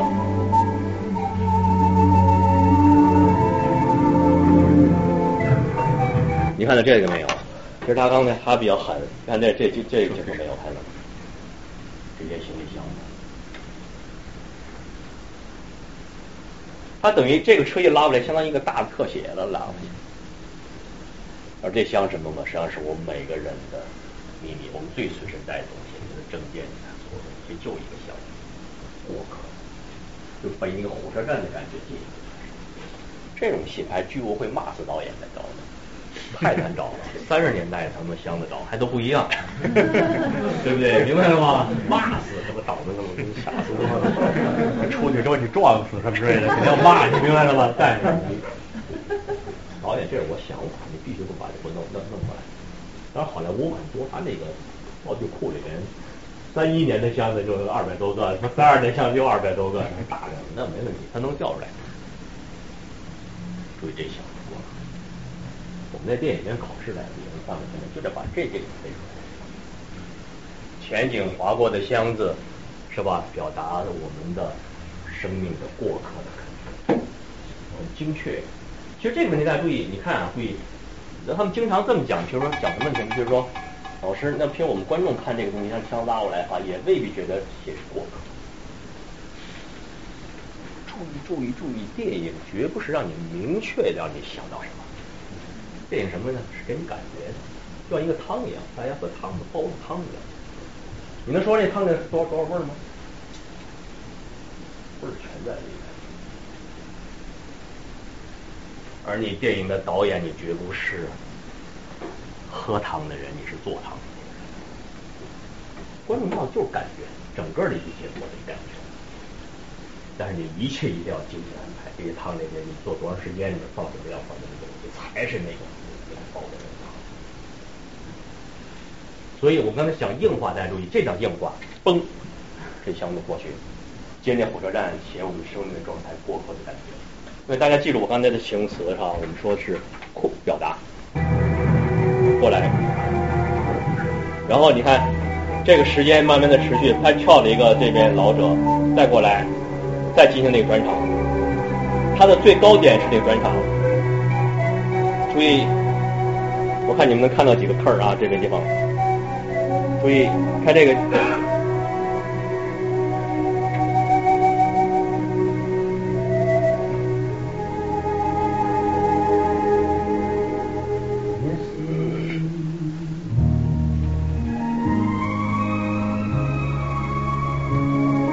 还有要说的吗？还有要说的吗？还有要说的吗？大家除了那个全景跳那特写之外，还有要说的吗？音乐、歌唱，对，还有呢？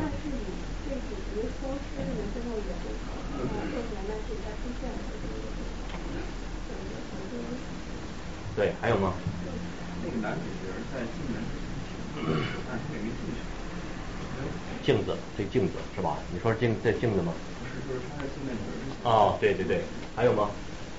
我们转身还有吗？他这个前面这个模糊的这个镜子，我不知道是不是意味着就是也是就是人生很多说不清的东西。啊，你你你说的模糊镜子什么意思？不是个平面镜子，清楚，你别让人说清楚。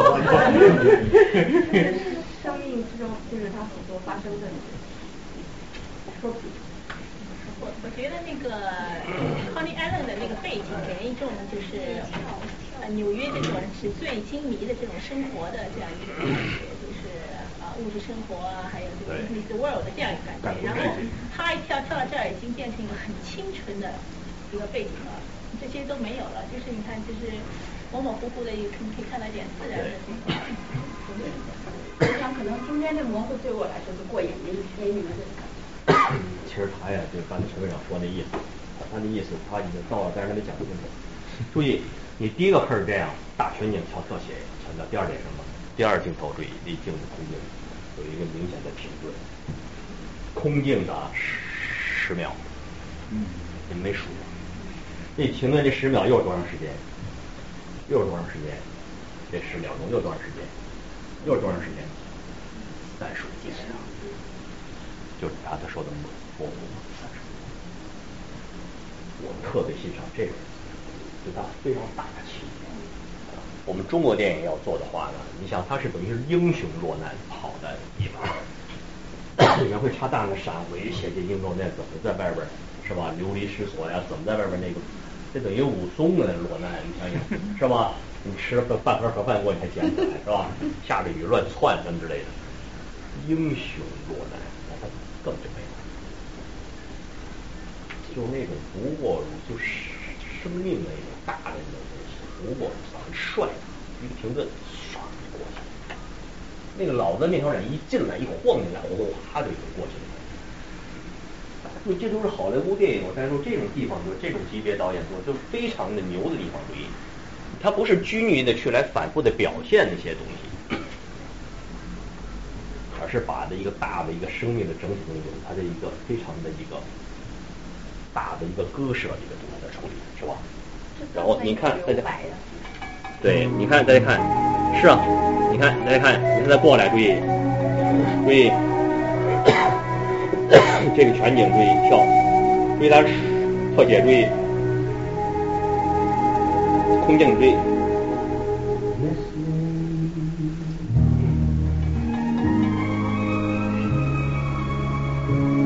十下以上，十下以上，非常精彩。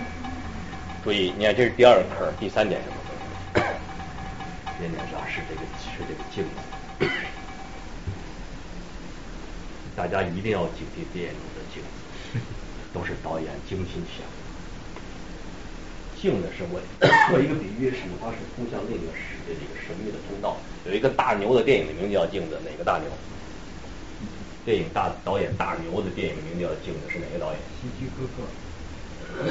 哪个导演？这导演都不知道，你们在这儿，全天是光光是看那个，看那个，我一点大牛电影都不看。希区柯克，他是高斯基。您这美国电影进去比我重是吧？啊，他是高斯基比较近，他这镜子更形而上了啊，写写一个世界跟这个。大家注意，这个是这样。其实都注意，你看，它第一点是火车站，包括这气体抢救，包括那个那个行李箱，它叫最好的是镜子。镜子注意，第一是一个映照的关系，现在脸出来是一个镜子之像，是照。注意，镜子像跟真实的人是不一样的，是一个照射的问题。镜子，这第一点是，第二点是什么？是这里边什么是变的，什么是不变的？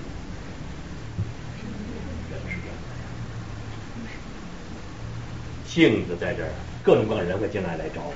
人是变的，第一个人各种各样的人，第二呢，这个人年轻的变老了，再注意记录。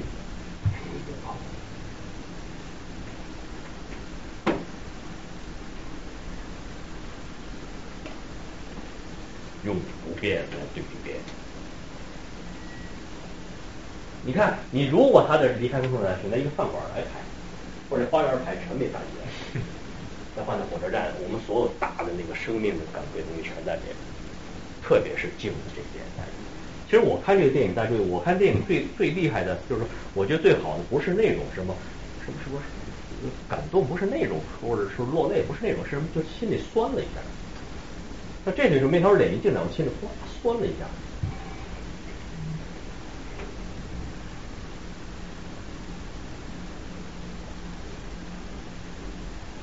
是吧？他的这个这个转场，这表面上技术上面就是一个转场，是吧？但是他的他的安排是出神入化啊！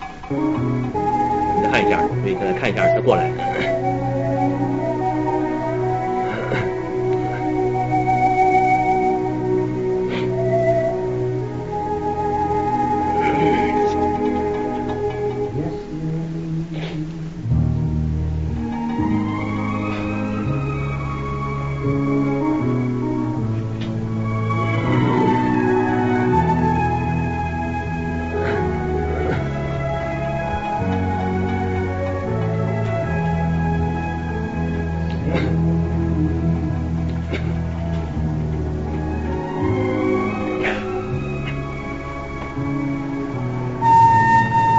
这就正常的啊，汽笛的声音，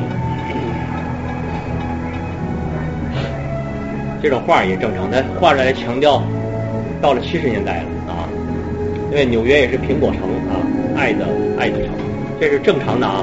我希望大家看到我们刚才分析的那些地方。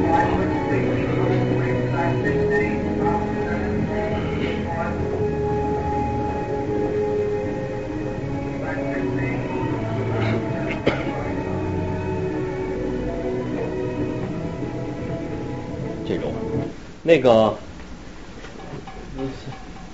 在座的有我最最最最敬仰的我们北大同班同学于红大姐，我可以给你们举个例子，就是有有一次是这样啊，就是向您汇报，张姐，就是有一次我梁左也是我们同班同学，哎，王朔，我们三个人吃饭，梁左，我梁左大家知道吗？我爱我家的那个编剧是梁天他哥，我们北大同班，包括于红大姐，我们是一班的嘛。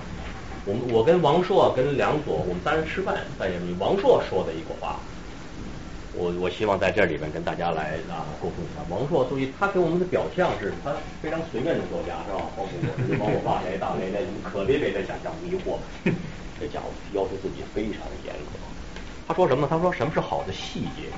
就电影小电影的细节。他说我们现在电影的细节什么都是隔靴搔痒，完全都不对。应该什么？应该这个刀应该贴到这个皮肤，然后呢，知刀之软热，它到了皮肤还还不够，应该什么？通过皮肤到了肉，那肉还不够，通过肉到了骨头，刮得骨头嘎嘎的响。大家记住硕爷这个比喻啊！我在电影学院就想说，你们做电影的细节是不是刮得很响？刮骨响，当然是生命的体验。我们刚才也进入到命，这是刮骨响。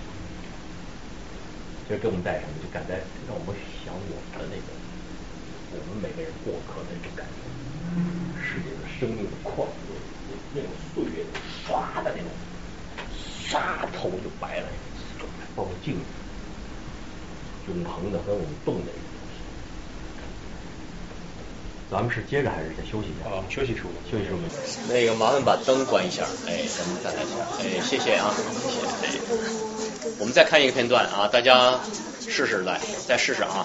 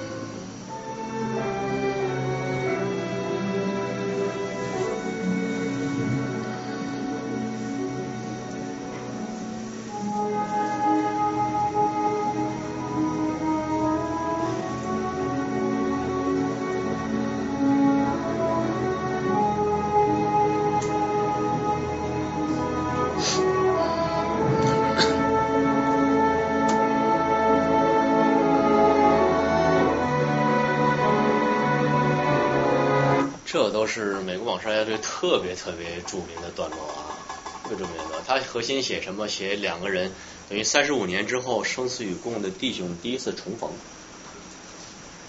我再放一遍，大家试试看看怎么写重逢。对，生死与共的弟兄的重逢。这就像一个电影学院学生作业一样，对，给学生出个题目：三十五年之后俩人第一次重逢一样。那他俩怎么完成的？我再放一遍啊，大家试试啊。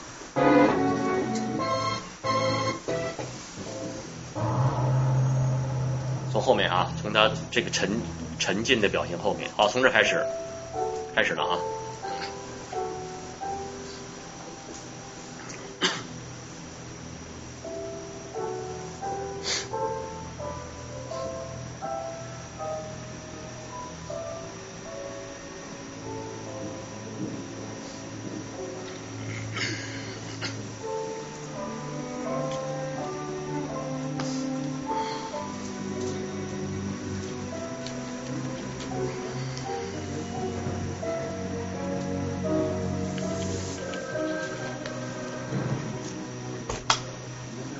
待会儿大家试着说说啊，我们看看刚才有拉拉拉过一个段落了，我们的这个第二个段落，我们我们试一试啊。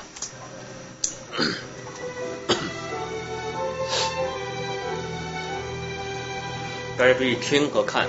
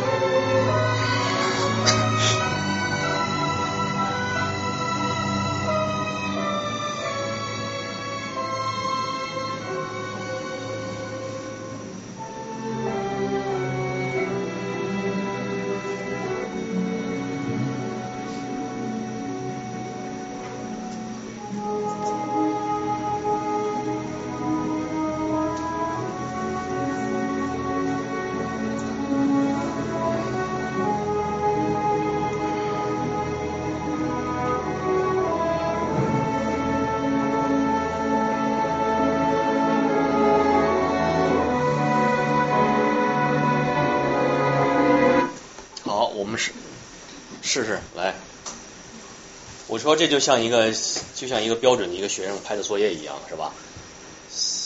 三十五年不见，然后呢，生死与共的弟兄的第一次见面。大家说他现在来完成，来让那两成他他来怎么那个完成的呢？首先，它是一个完整的场景。哎，很好，这是硬化，注意，很好，注意，这是硬化，很好，非常好，继续继续。还有就是啊、呃，我注意到有一点很有意思，就是。他在描述他那个店里的情况的时候，他是没有声音的，但是突然一下子电话铃声出现了。你指的是没有音响，嗯、是吧？没有音响，他那个音乐也是响的。好，你继续。还有，嗯，就是注意到一个，就是他有一个框景的，就是在描述那个店里的情况。他有一个利用那个店的那个框做一个主角，还有一个横移，就非常的有叙事的，然后交代了整个那个环境。对，情节交代也非常对，对，大概好，好，说完了，他跟他的感觉都对，但是他有的表述不是不是很清楚，但是继续补充他的。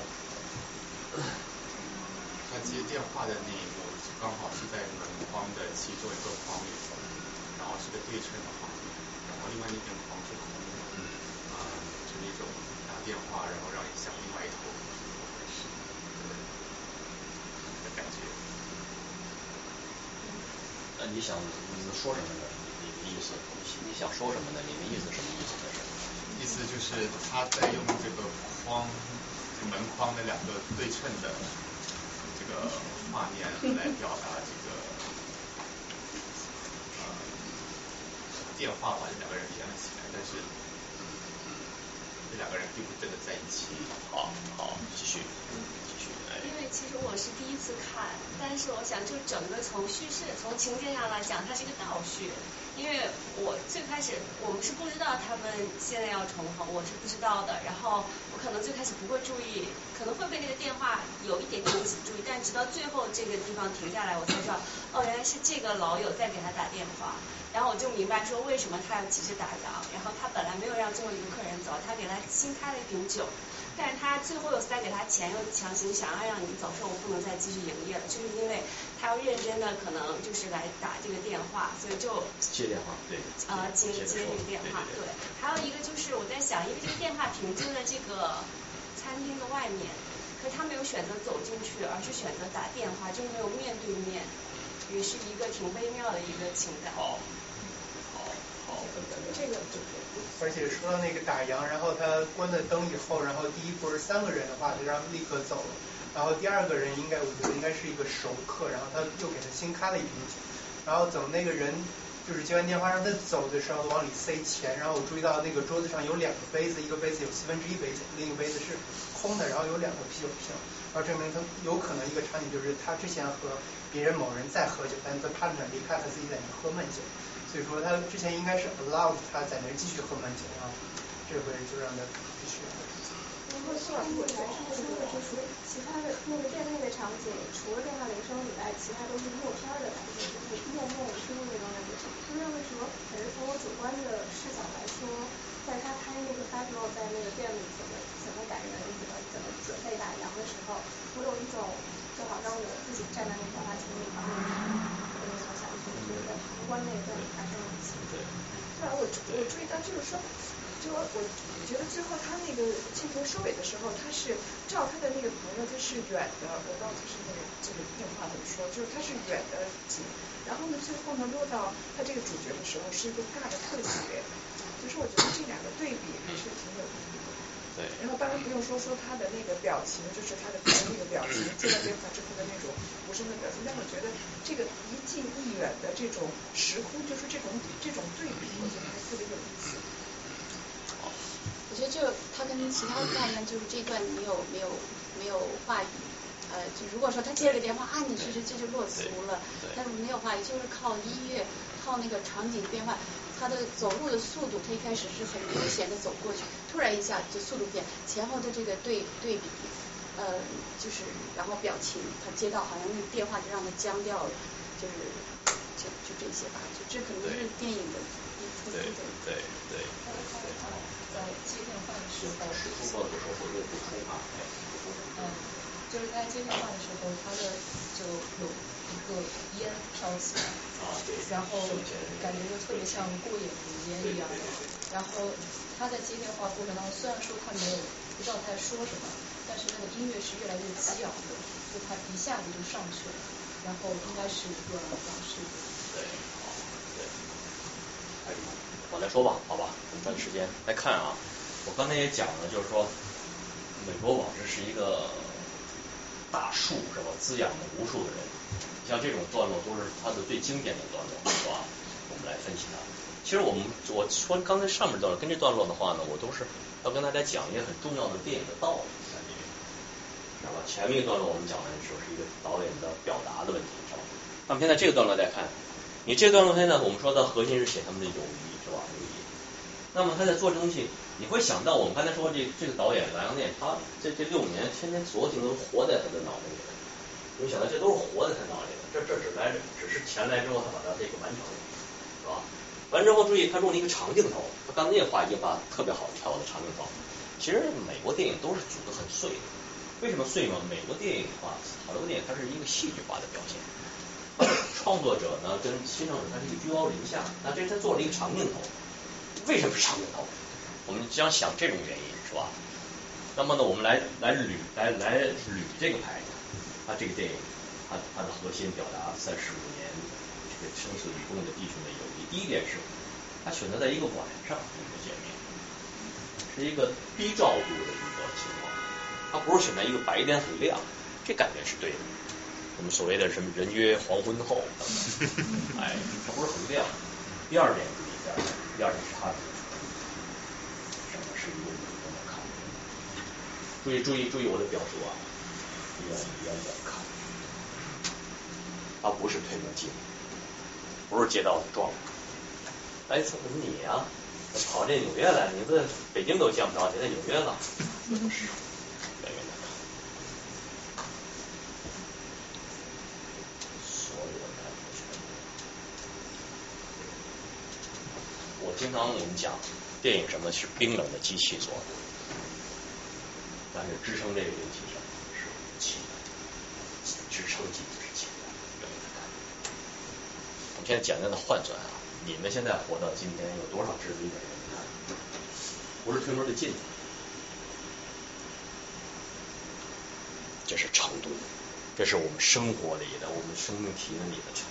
包括我，我活到今天，我不会超过三个。就是这个人，我要远离他看，还活着没有？胖不胖？头发怎么样了？生意怎么样？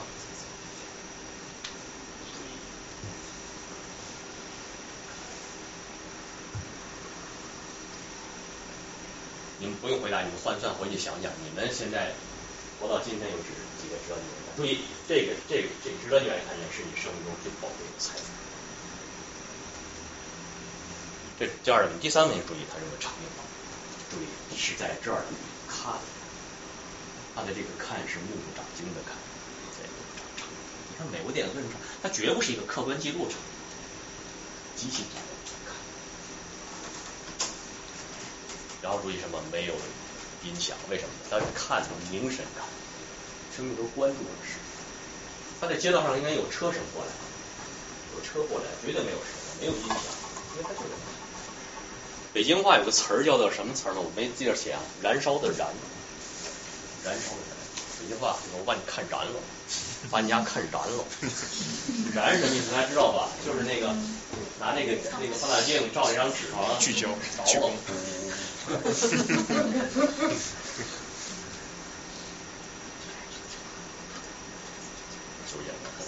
不是因为太热了。完事儿，那这就看上了。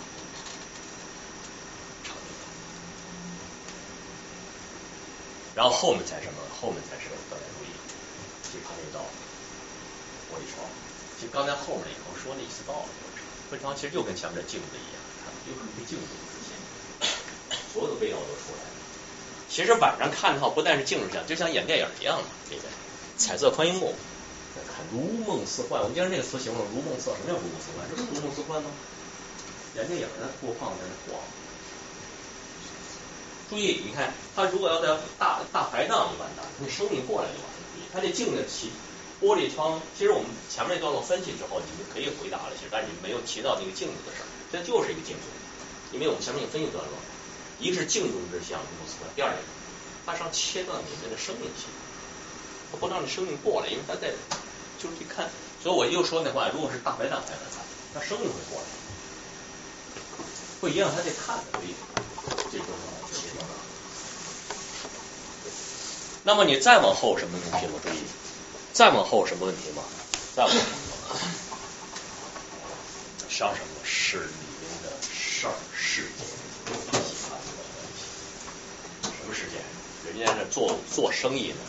什么叫做生意？通过我的服务把你的钱挣过来。结果呢，这电话一接怎么着了？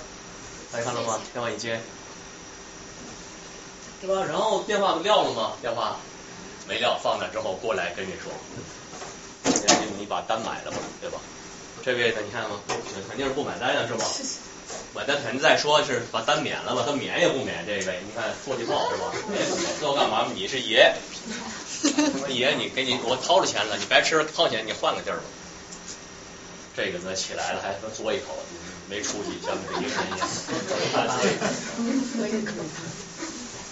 他用这个事儿，你知道吗？来写什么？写他们俩的成语。用事儿写什么？但是注意注意，这还不是最重要，最重要什么？是什么？啊，没有拍，没有拍这个事儿。注意注意，我的表述啊。就这个事儿本身是说他们俩的交情成功了，而且会说特有意思在里面，但他没有进去拍。注意什么？进去拍就是二流，往住了就是一流，一流。为什么？道理上有没有更大的道理在？就是说，你来强化，进去来强化，比如说是这个事儿的话，包括它的这种喜剧效果的话，注意上面那更大道理有没有？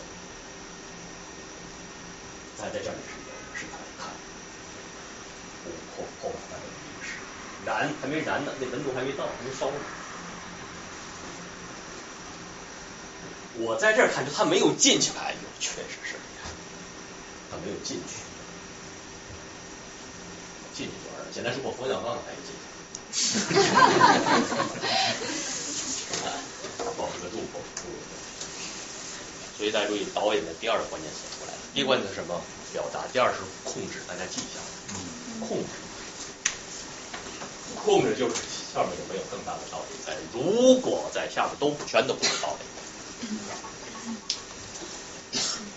能不能保住他给保住？得记去，因为他要要这长镜头，得看。那大家这都很熟悉，但是美术史上例子很多，什么包括那个罗丹雕巴尔扎克的像是吧？雕完之后的话呢，他那个徒弟给他学生看嘛，然后学生说你这个雕的这个巴尔扎克这个手啊，手雕的好嘛，说有血脉在流动，学的这真会吹耶，这学生跟老师是吧？罗丹怎么干的？艺术的多。对。而我雕的不是一只精美绝伦的手，我雕的什么？是一个伟大的巴尔扎克。两个问题，第一个是问这学生笨蛋，老师的伟大的创作他看不出来，光看手了。第二点是问老师是问手抢戏，手抢戏的局部妨碍了正常。你别看这个，其实第二点就是他没进去拍比，他比第一个还难。要保住，控制。当然，这我们大家都是聪明人，跟我们的生命更有关系。多少诱惑呀，啥的样的啥，过去就过去。如果你要知道那更大的那更大的诱惑，如果在这下面小诱惑全部知道，过去就完。导演的第二个关键词，这我给你举一个姜文的例子。姜文特逗，他《阳光灿烂日子》，你知道干嘛吗？阳光灿烂日子，他现代时空啊，他拍了好多戏，包括就是胡老师，就是冯小刚，他们聚会，他们跟胡老师拍好多戏，现代时空，结果姜文全给删了。当时我看全都不对，而且注意他拍什么吗？是他自己演的戏，而且他同中戏同学一大帮在里边演，而且是他自己演中戏同学。导演什么呀？导演是生杀大权的，所有的镜头。他觉得感觉不对，全删去。结果，结果什么结果？一部伟大的电影。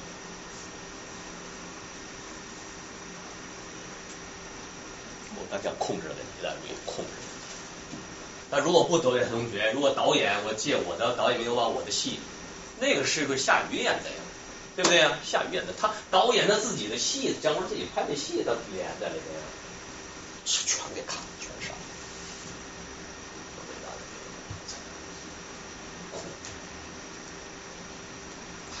这比第一个还难。我们在这边经常跟学生聊这事儿，就能不能保住这事儿，就在就在测每个人在每个环节里面的一个一个是表达，第二个这个段落，欧美国往事大家看，长不到。最后一个是大家说他的落服是他的脸用对准，你看我们的镜头永远拍是先是面条看打电话。然后再摇过来，看打电话摇，你看他在给谁打电话呢？啊、哦，挺够胖的，你看他生意的呀，哎，头也白了，人也胖了，对吧？你看他生意挺好的，一接电话，你看不不不不做生意了，你看这哥俩多好啊！别别别，绝对是，绝对要把观众蒙在鼓里。电影的核心是一个戏，戏剧的戏。什么是戏？第一是要把你表现的这个情节达到一个最高的效果，第二点是把观众蒙在鼓里，最后的时候亮点开，观众才满意。注意，先亮开观众是不满意，为什么呢？观众知道，电影永远把观众装进去，就像水库蓄水一样，蓄蓄蓄满了，为什么？开场一泻千里，咔出来。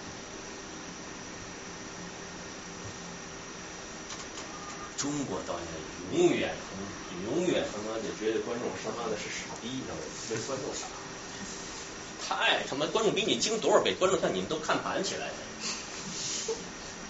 你跟是斗，电影是什么？是智慧的较量啊，抖弄机着看谁比谁牛啊。都是什么人精儿一个，你你你干嘛？而且注意，它的消费是不一样的。电视在家里看电影是八十块钱的问题。这个你看就注意吧，这讲的非常核心的吧。必须要，必须要。所以他最后第一是看本来以为课文看起来，看人是他们俩的这种关系。而且我们现在把这个能做到最强的还是那个哎，是电影什么电影？电影是冰冷的机器做的，然后后面什么是我们的情感，是我们生命的感受。你会回到像莱昂内他拍这电影，你看他他包括以前等等等投资养猫这剧，他脑袋走多少遍，他是熟练到什么地步？而这种他等于是用了一个升降车来做，就相当于三十个镜头里，他用一个镜头很多，为什么为了燃呢？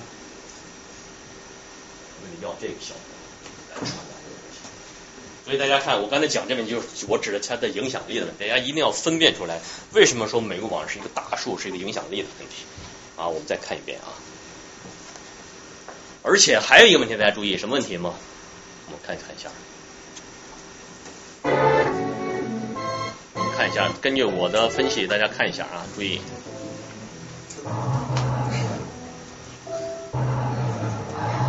哎，灯光。呵呵呃，这个字幕有你字幕回来啊，灯光啊，哎，来，咱咱们看一下。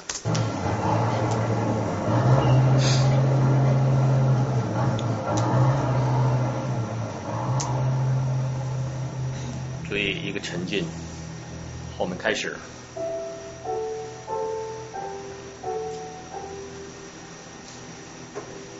你看，开始它是一个客观镜头，感觉。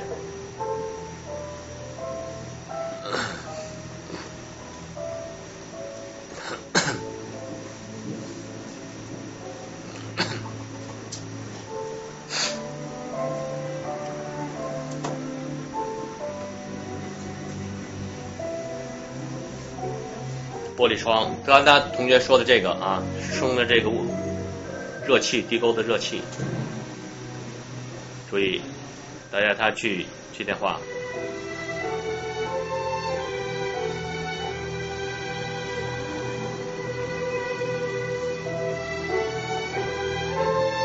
其实你们呢，大家可以想象，如果近景拍什么效果，对吧？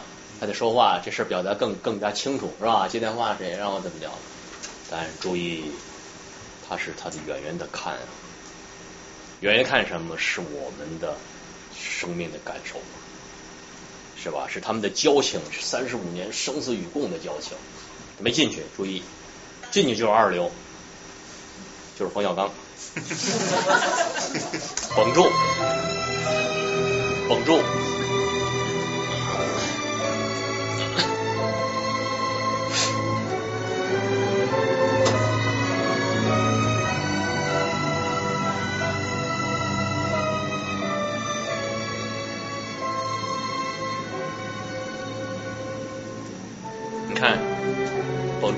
没有进去，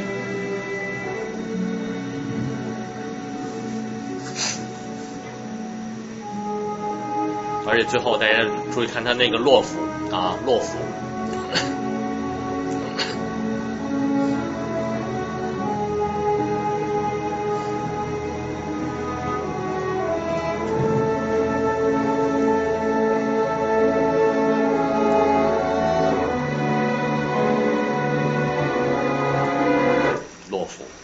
因为这个落幅变成前面是主观的看，一下子使这客观镜头变成了一个主观镜头了，他的他的那种那种那种那种魂儿一下出来了。大家记住啊，这种这种段落都是非常经典的段落。我们下面来阳光灿烂的日子，好吧？嗯。哎。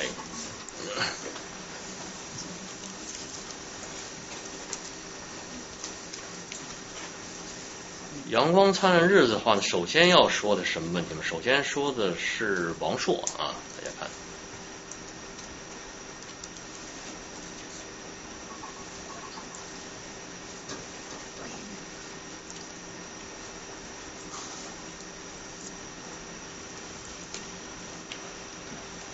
阳光灿烂的日子》。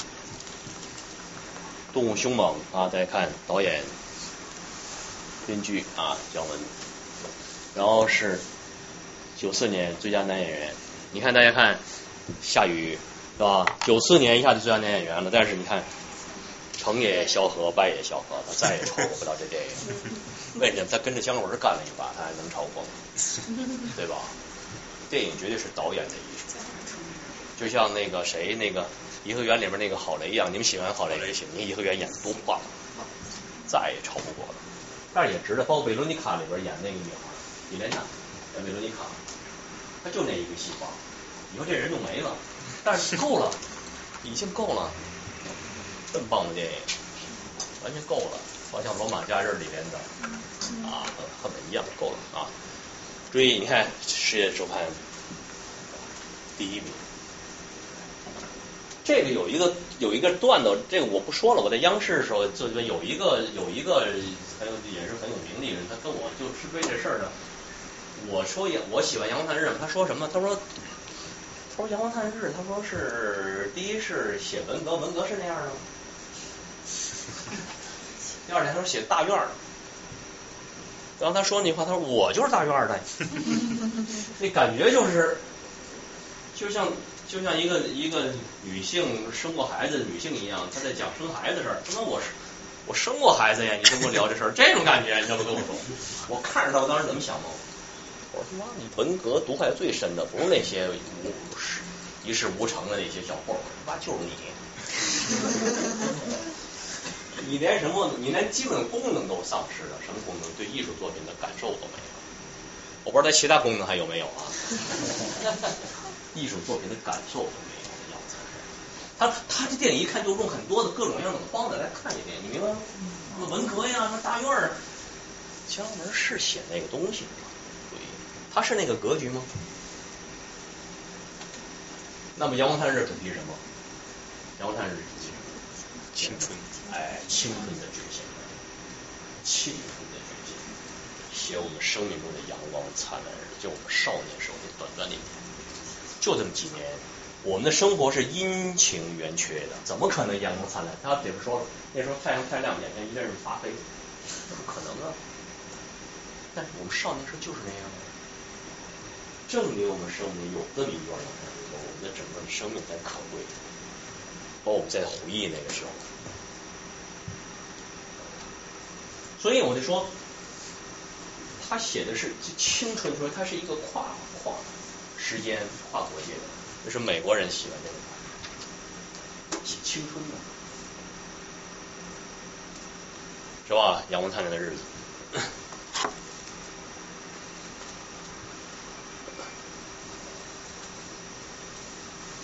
王朔，大家注意，我电影学院上学有的学生不知道王朔，我气的他得直接要我打央出去，那小孩真是差别太大了，不知道王不知道朔爷啊。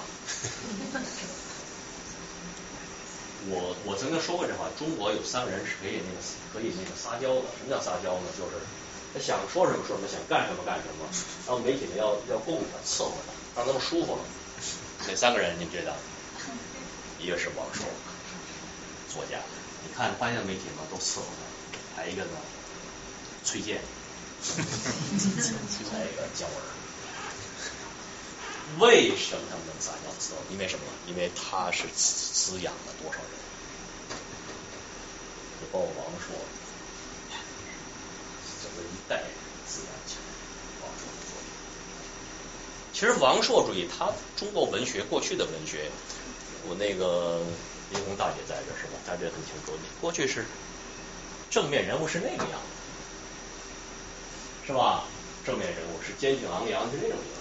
王朔还是什么变成葛优那样的，我知道我傻，看这话说的多精彩啊，是吧？王葛优，我知道我傻，知道你傻了，你傻了，这个是揣着明白装糊涂，这个是一个大的时代的转折，就新的时代的英雄已经不是那样的了，是这个样子，揣着明白装糊涂。而且那种人再也没有市场了，那个坚挺昂扬的东西。我们经常在想，我们经常讲文学，我们经常喜欢鲁迅的文学，觉得很棒、很深刻。但是鲁迅的文学是棒，但是鲁迅没有影响我们，他他当时的人是没有影响的。王朔什么呀？是影响我们的行为方式，包括说话的语言。王朔，就一个作家对一个时代的人的整个的影响，这个真是非常罕见。大家注意我的表述啊，说明。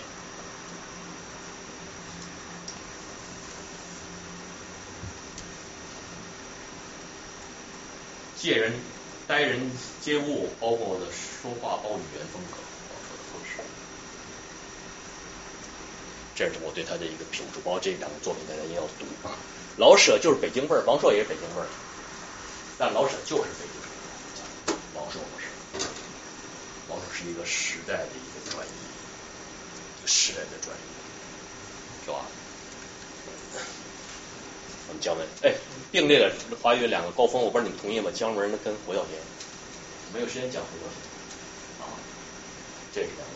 两个最棒的人啊，那么姜文身上他的核心是他的激情电影啊，我们刚才说的是包括《阳光灿烂的日子》那一样啊，我们来看他两个两个两个看的几个段落，感觉一下啊。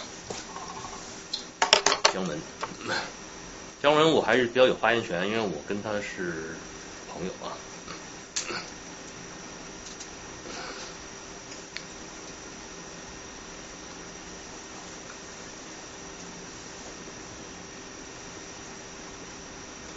羡慕父母都在外地工作的那些孩子。哎，麻烦。呃，灯光。太阳总是有空出来伴随着我们，阳光更难掩饰心中的欲望。嗯、那时候，好像永远是夏天。太阳总是有空出来伴随着我们，阳光充足，太亮，使得眼前一阵阵发黑。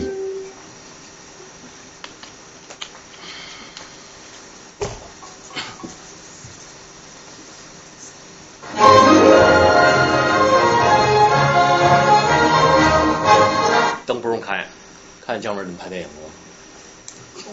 他把全部拉黑以后，这种亮，刷的亮。而这亮再看呢，就像照相机那闪光灯闪一样。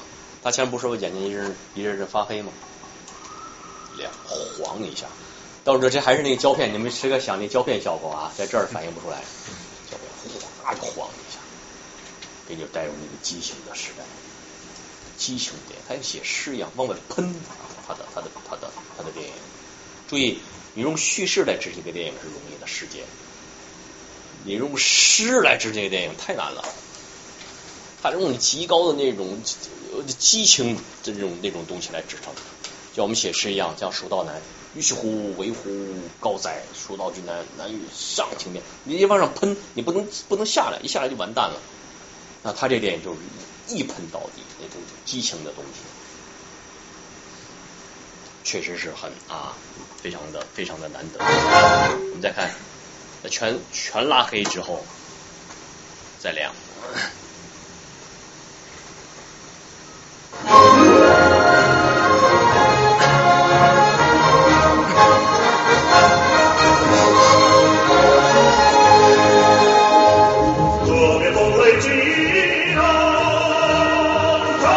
你看，把毛泽东拍活了。石头雕像拍活了，大家看中国的咱们大陆的新闻里面，那些党和国领导人正在活着的国家领导人，你看那新闻里面那样，你可呆若木鸡是吧？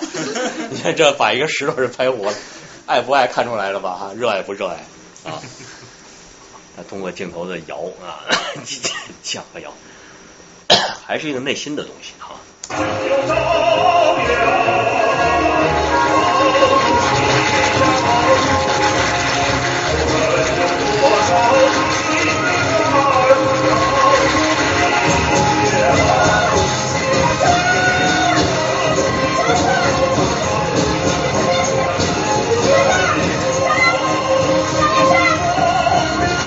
看见什么了？红色前景。想起什么了？北国往事的什么？手臂上。哎，皮箱嘛，对吧？它这种红色，它这个底色它是文革的绿色呀，等等嘛。那红色是红旗，包括鲜血的颜色，写那个激情的东西啊。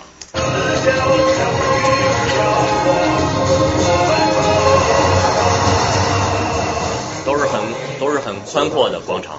我爸他们部队接受了新任务，要去贵州进行三支两军工作，当军代表。你注意，你看，军人、父亲、毛泽东，这都叠在一起的，写孩子眼中的父权和对那种那种东西的崇拜啊。他放在那个那个是吧？只是时代发生在文革，是吧？但是他不是写文革，他写的是。少年写的是一个激情主义的这种东西，还是红的啊，红的底子跑过去。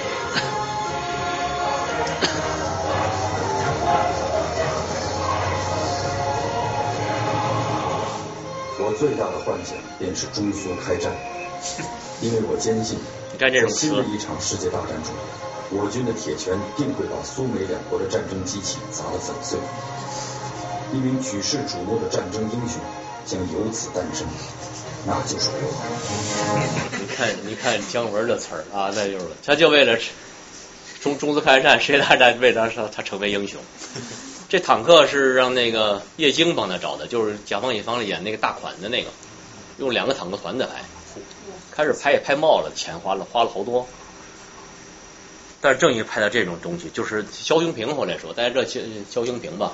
就是台湾金马奖的主题，说就这段落一看台湾人看就晕了，说这就是大陆电影啊啊，他的气气势恢宏，一看真懵了，就是港台电影一扫港台电影那种那种，哎那种阴那种那种阴柔啊那种东西，那种小打小闹，这气势好咣咣咣咣这种啊。这在西郊机场拍的。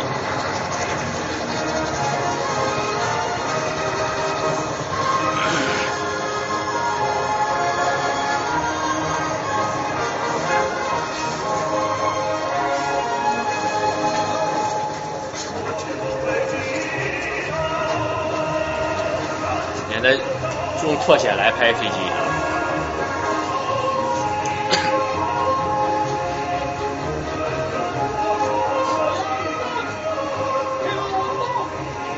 所以这些人都不是一个个体的一个生命啊，就就像一个道具一样啊，它主要表现那个时代没有个性声音的那个时代，那个激情主义的。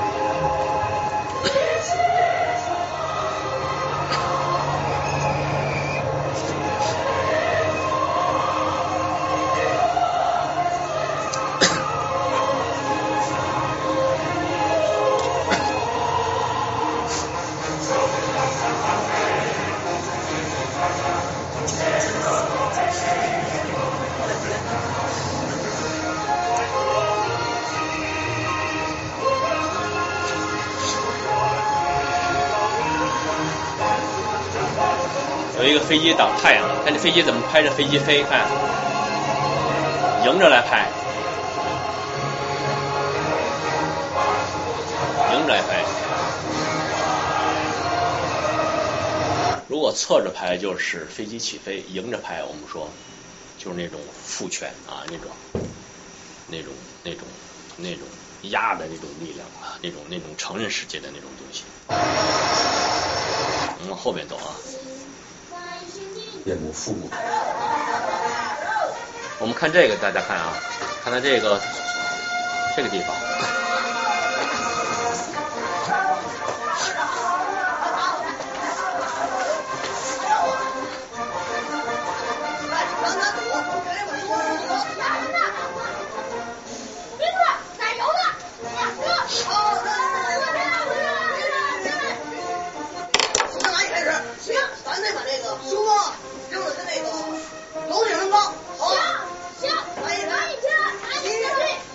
注意啊！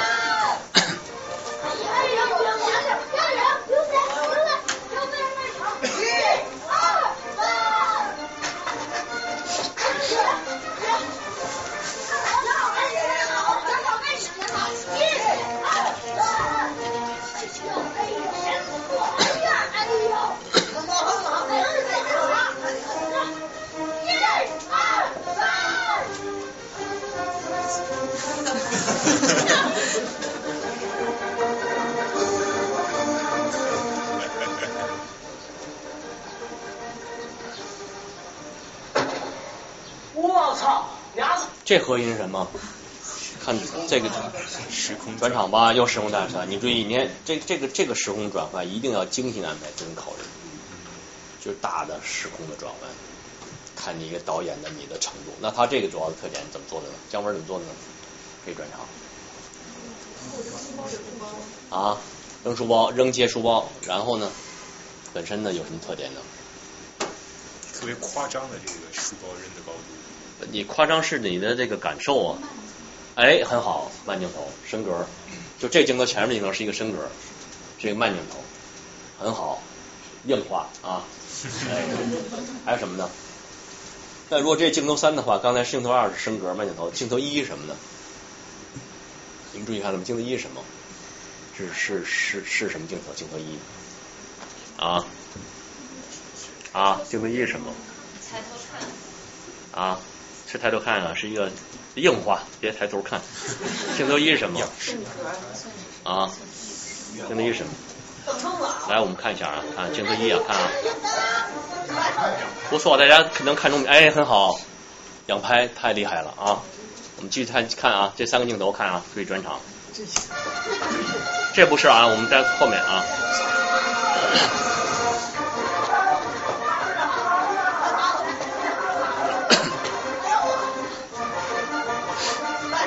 好，从这开始，我们看啊，这转场。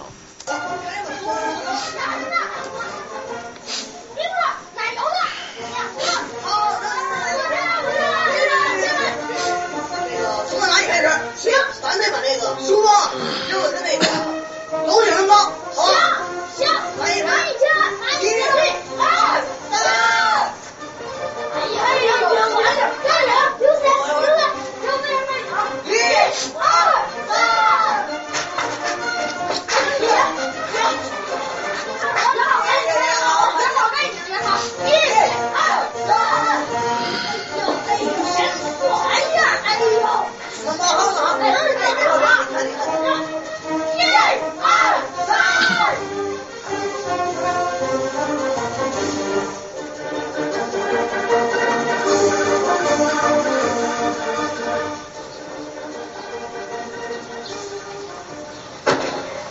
我操！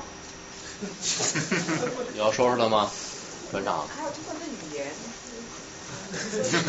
哎，什么意思？你这语言，语言他们注意这语言啊！我把语言放全了，你看接着说完了，说什么语言？你俩滚动了啊！咱书包子绑了啊！赶紧走。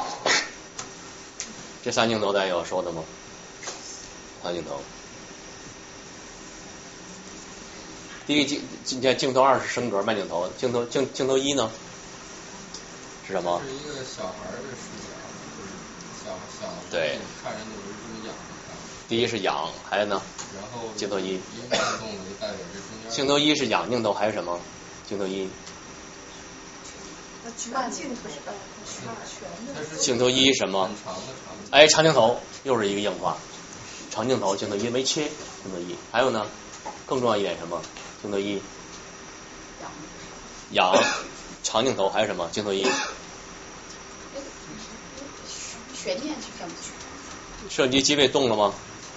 定定固定定档，是吧？再看，它等于注意，它主要说写镜头二的神奇嘛，所以镜头一是什么？就四个小孩扔嘛，前仨都回来，第第四个帮没回来，去哪儿了？去哪儿了？没回来，是吧？其实我们说是扔到另一个层面里去了。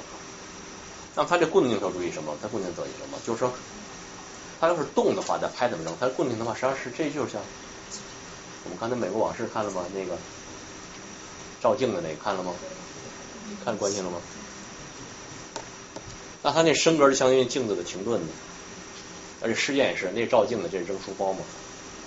而且固定写什么？固定注意，它实际上是。就像一个一双这个目光在一样，你看了吗？在看一样，等于是镜头第四小扔还扔那书包的话，这个力量给他拿走了嘛。我再扔下来已经七八年了，又是一个不不动来写你的动，然后写那个的神奇啊，写那个的神奇。哎，不用不用关注。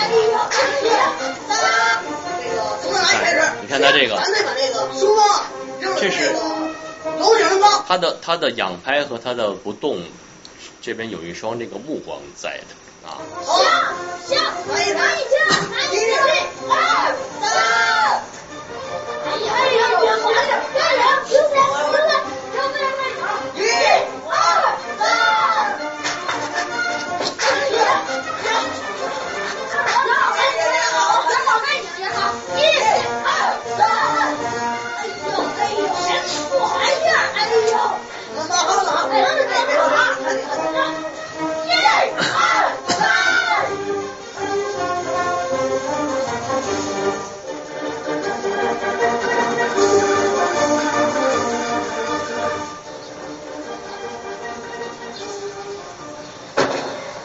我操！你俩怎么这么懒啊？人家说的懒啊，赶紧走！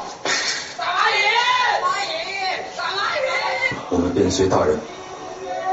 你看他写的这种文革这种，他他这种激情主义的，阳光普照，街上没有一个人，他他不要客观的真实。我们拍电影的话，一般来点卖冰棍的呀，什么行人这办，他不要，他就宣泄，他不要具象的真实，他要的是写他的少年的激情的情怀啊。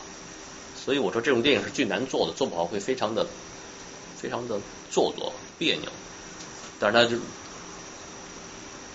到位，他做得好的就是确实是哇。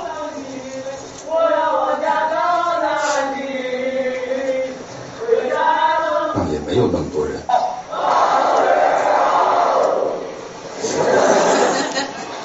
不要笑，很简单的一个物理现象。过去。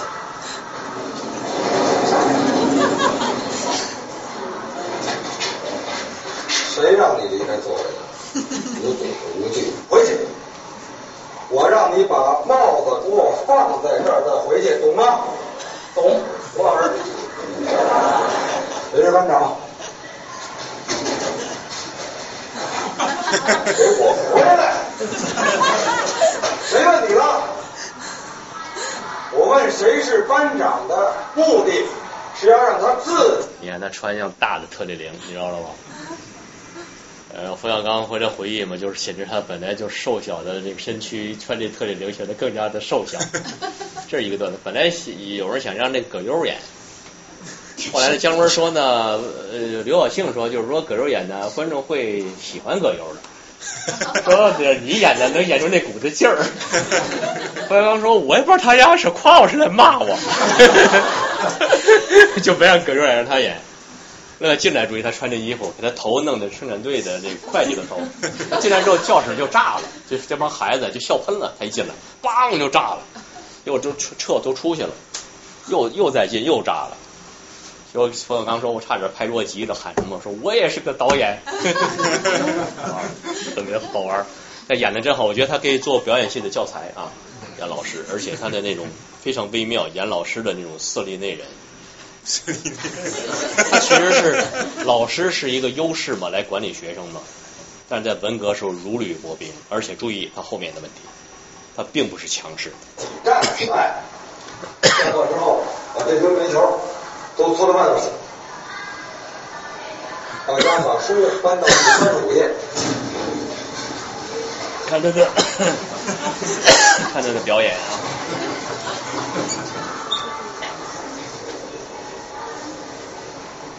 看他的，看他的眼镜大的，厚的眼镜看。毛用手来擦一下这个角，非常谨慎。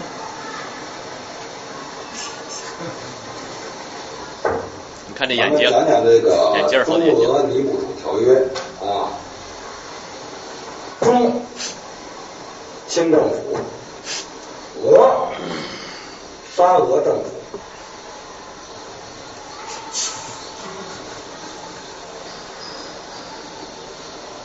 啊，尼布楚，何为尼布楚？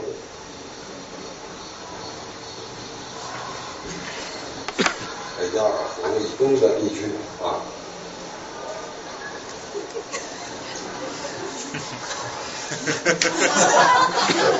谁干的？谁干的？是吧？大家看到没有？方案一是一直排着帮孩子往上运那煤球，明白了吗？方案二是这个方案。胡老师一看煤球已经在这儿了，我刚才说那个细那个字注意，不要让观众知道，把观众也装进去，跟他一样。这是一个问题，还有一个问题注意，你看老师应该是优势，但是干嘛嘛？他实际上生活在假象之中，所有下边的学生全知道是怎么回事，实际上他是假象里很很好啊。这是什么意思？谁？我我用手干，都把手伸出来。学这种色厉内荏啊，大家注意。李叔，上叔说，你说不要怕。我说那个他可是怕那帽子再被风吹走，我说动机是好了。我问了你是谁？哦，那我可不知道。大家看到没有？所有的同学都不会来出卖往这运煤球的人啊！来看这胡老师的笑法啊！坐下。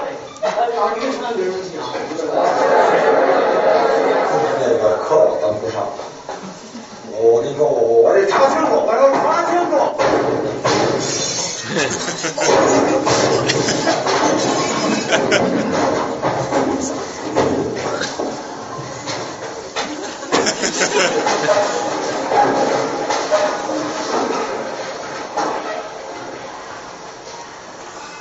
彻就彻底。不是，把你俩鞋给我捡出来。就是上厕所也要老师给你擦屁股，给你鞋，我给你穿上得了。那都不用，你给我扔出来就行了。不是，这些害群之马，共学无术。教师傅，教师傅，哪位同学啊？赶紧去把咱们攻坚队的教师傅给请到教室这儿来。哎，姓胡的，你这跟你不要脸，出这么点事儿你都给我办，行你等着。是啊，你看他后面的词非常棒啊，后面的词儿啊。你还能把我怎么样？你不要来这小恐吓诈了。行行，你等着啊，我还不要了。你回来，你回来。难道你会教师打我吗？你扎我的车胎？你不暗害我不成吗？啊！我没人稀罕你这是做戏。看到了没有？是吧？就这个穿堂而过，更比那煤球更一步的颠覆他的尊严。那后面他把鞋扔给他，其实是屈服，哎，屈服了，而且还怕学生来什么来真打他。你那意思你扎我的车胎是吧？还指那个路，你扎我的车胎干嘛？别打他，那种。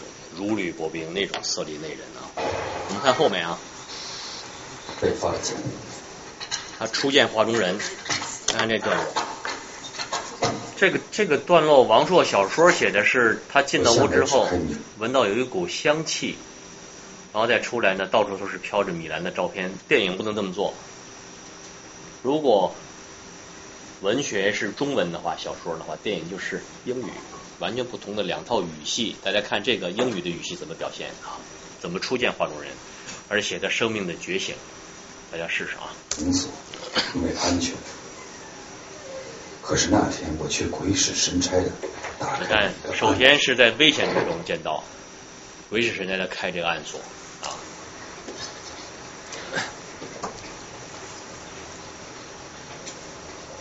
就这屋里的这个布光的格局，注意啊。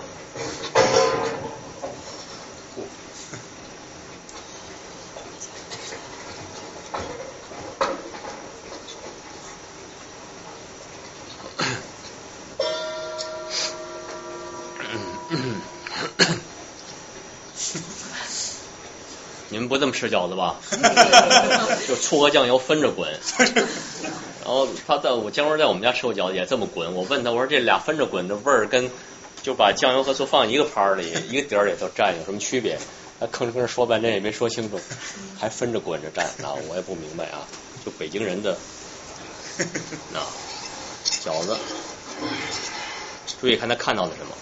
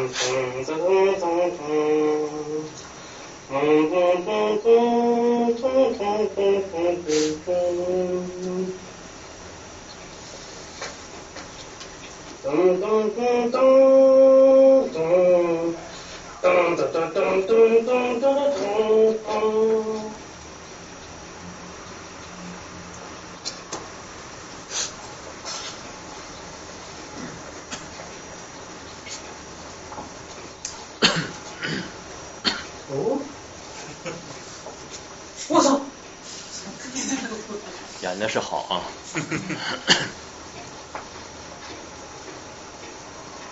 我操！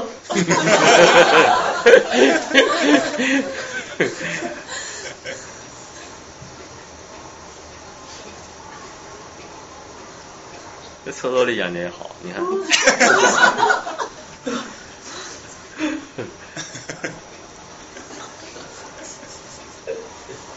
我操！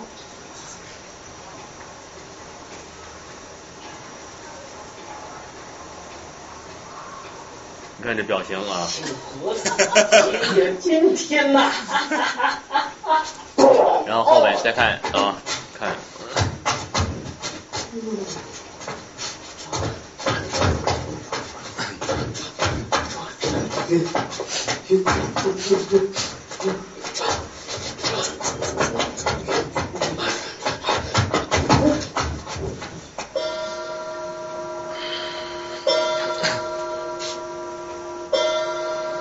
一个是光啊，大家注意，一个是地板地啊。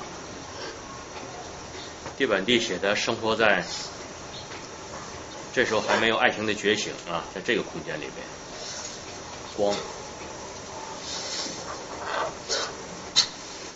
你看这个光，大家看，我往前倒一点，你看了吗？你看这光，大家看，它这个屋等于是它没有用平光来铺，等于是这边一个光，这边一个光，聚光灯进来。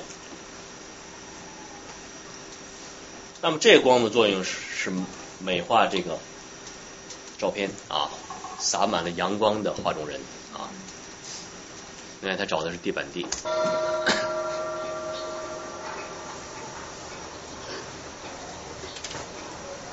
跳了三次啊。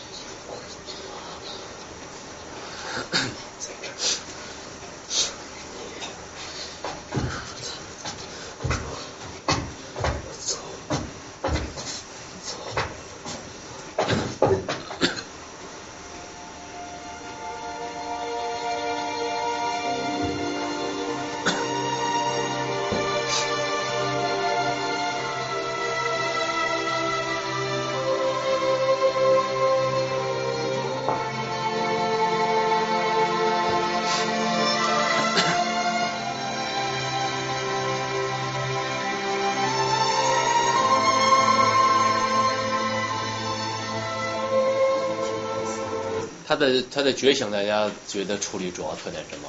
写他写的爱情的觉醒，你觉得小明的安排主要什么？大家看出来的啊？主要是什么？从混沌到清晰的那个过程。你的意意思我不明白，但是如果在清楚的来表达是怎么来混沌到到清晰呢？有一个转场，是吧？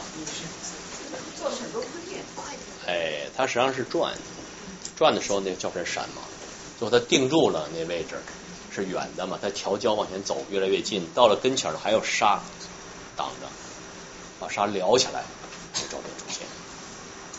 他那照片是照了多少张的，知道吧？他那照片就宁静照片，照了两万多张，选了一张，就这张照片一定要把这男孩彻底的震撼。另外注意，他用地板来写嘛，地板是这印象，到了跟前儿撞一下，那音乐起来了，音乐实际上是他的爱情，他的觉醒，爱情的觉醒，爱情。另外最重要的这个段落其实什么？我我跟大家来讲，实际上就是那个报名计划。其实这个段落大家注意，就是说你做任何一个段落之后呢，你一定要找一个它的这个这个呃的契机要找到。小说里写的是有香气，觉得出去之后照片无限在眼前飘嘛，电影不行，要非常具具体。所以他望远镜想到已经这这副牌拆开了，已经。望远镜什么？注意，他首先望远镜是一个男孩的军事道具，就没想到这军事道具转的时候，咣看见一张照片了，而那照片是在那个蚊帐后边的，如果没望远镜还看不到那张照片。而更重要的望远镜什么呢？注意方案，俩方案，第一个方案是，哎，那楼里哪排哪炮住一特漂亮女孩挂照片了，他跑去看了，明白？这是方案一，方案二什么？是没有任何的预期，突然间发生，哪个好？当然是方案二了。我们说的蓦然回首，是瞬间爆发的，这是望远镜来解决的。而且正怎么瞬间爆发什么呢？正是我们的爱情的觉醒，不正是都是瞬间爆发的。你永远不要写那个计划性，比如说，就像我们那个相亲似的，对吧？你相亲了，去去相亲，那什么感觉？跟你撞住自己的意中人、喜欢人什么感觉？完全完全是不一样的。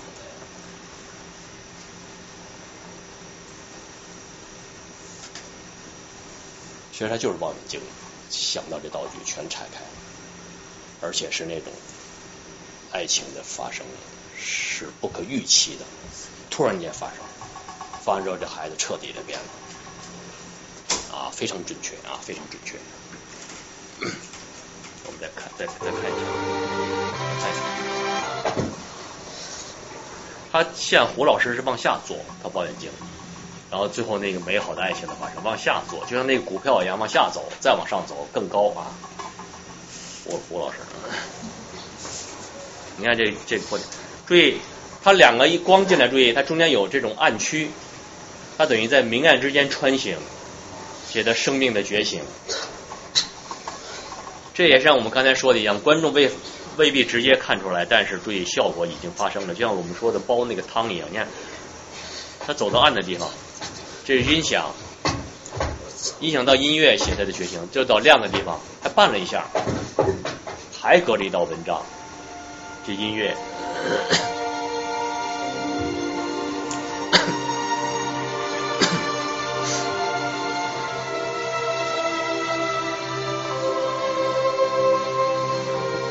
像太阳一样美好啊，照了两万多张啊。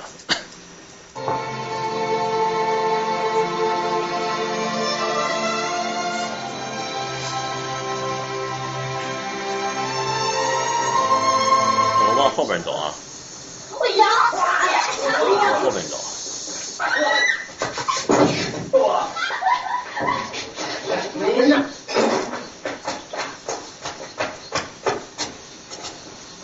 他把这帮孩子到一起关了半年，天天学毛主席语录，然后呢骑骑自行车练这种做文革的生活，包括那自行车，你看那里边那个胡同打架的戏，那自行车干嘛就长在他们身上一样。你看现在演戏，大家看，不但是现拍，而且好多串好几个组在演，还而那时候淹就淹了半年，是吧？他就说这就像泡菜一样，你非得味道出来才能演。所以为什么下雨再也别的电影不能超越了，是一样的。他这么做，包括我们这种出版人聊那《鬼子来了》，你看《鬼子来了》那个。下了飞机之后，直接送到兵营，让那几个那些鬼子军训。注意鬼子，麻烦灯开一下。注意鬼子什么，你知道吗？这些鬼子就是玩咱们的游戏、动漫的这帮孩子，鬼子。但是注意，他毕竟是……哎，你们知道岩井俊二的粉丝是谁吗？岩井俊二就拍《情书》那导演，啊，他是谁的粉丝吗？他是谁粉丝？他是姜文的粉丝。岩井俊二最喜欢的电影，你知道是哪个电影吗？是鬼子来了，有一个鬼子最喜欢，知道吧？然后那些日本兵到军营里军训，那些日本人就是玩动漫那些人，注意，二十来个人喊的那声音，比那边好几个连的军人声音都大，声音都喊劈了。日本人是玩动漫的人，但他们是日本人，他的那个骨子里面的东西在。就姜文他不会用中国人演的，你知道吗？像我们这些手撕鬼子什么之类的，都是中国人人撕来撕去的。日本人，我不知道大家明白我意思吗？都是跟你们一样玩的人，但没想到鬼子就是鬼子，血腥。而且他们那个练那个枪枪放下那动作，他看有一个日本人走路有点瘸，问你怎么了？他往枪，你们知道枪放下吗？往下放那个萨满大边儿，小指头砸砸碎了，我已经是日本小指头碎了也不说。所以才是这个质感，就像杨瀚一样，你看就像一帮文革孩子一样。那日鬼子来了就是日本人，你注意他的，他是不是说是你能够扮演出来的，不是，而是你的本身的骨子里面的东西。电影是一个极重要的，你的是一个什么程度的一个传达的问题，是吧？哎，麻烦那个灯光啊。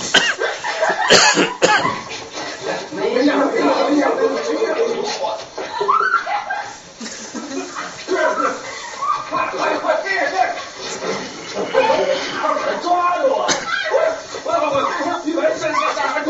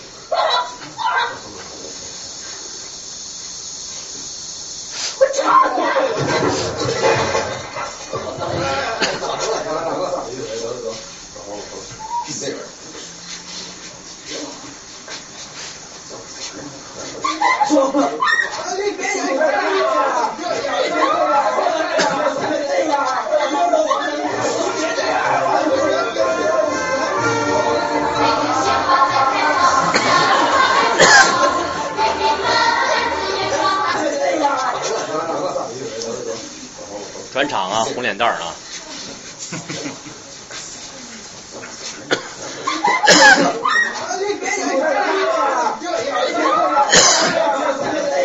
来看这种镜头，这是江典型的姜文镜头，大家看，是吧？非常。麻烦灯给一下，他不红脸蛋儿，咱们准确大家看了吗？俞北培是一个大咧咧的北京女孩嘛，跟他们开玩笑嘛，来亲他们嘛。给马小军崩嘬了一口，但是对于马小军是什么意思吗？这是马小军生命中的一第一次，哎，也不要出就异性之吻。那女孩大咧咧的开玩笑在那儿，在那儿，在那儿重新亲着玩对马小军，马小军这个这个应该第一次应该是谁的？应该是华商这边的，华中人。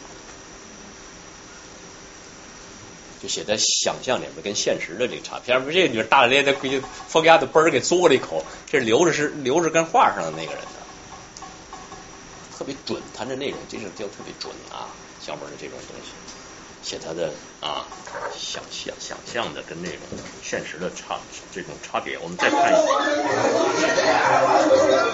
哎，谢谢。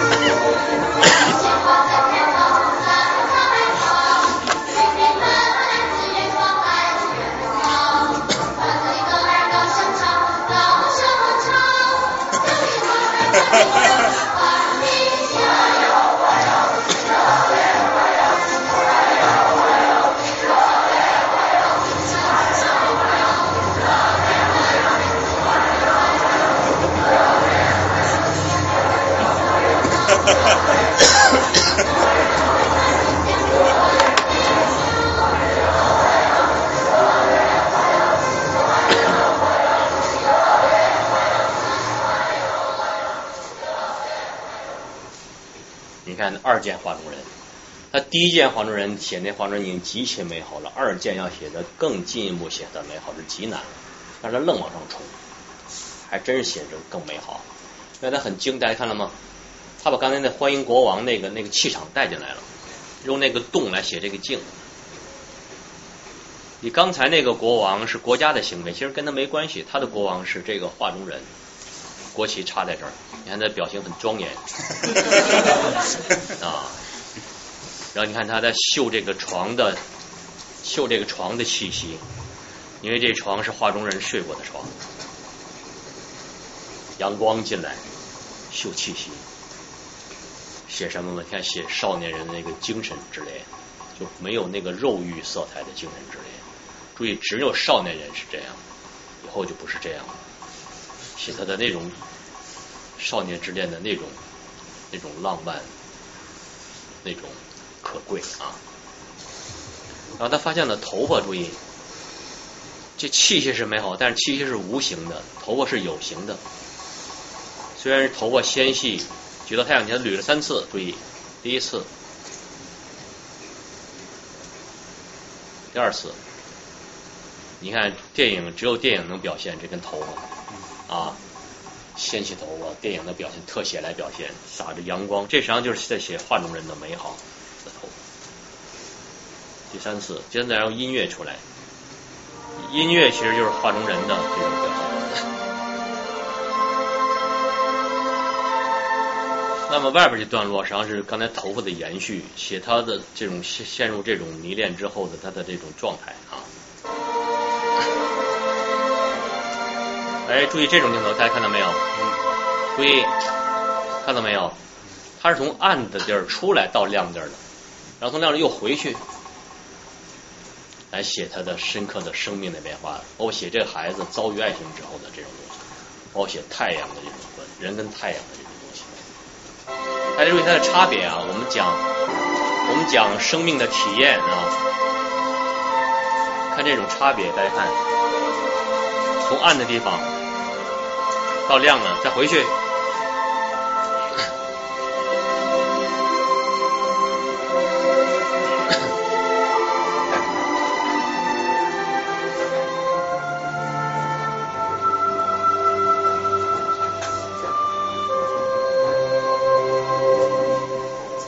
屋顶很这个危险是吧？但是他已经忘记了危险。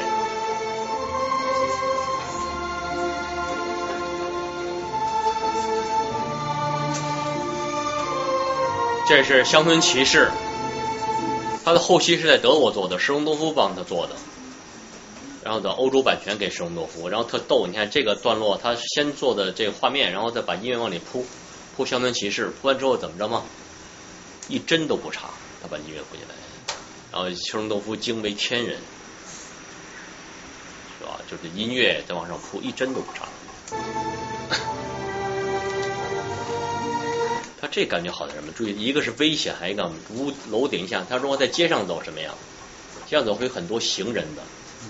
他在屋顶写什么？是他自己的世界，沉浸在自己的世界里面啊，忘记了危险，原来是他自己的世界。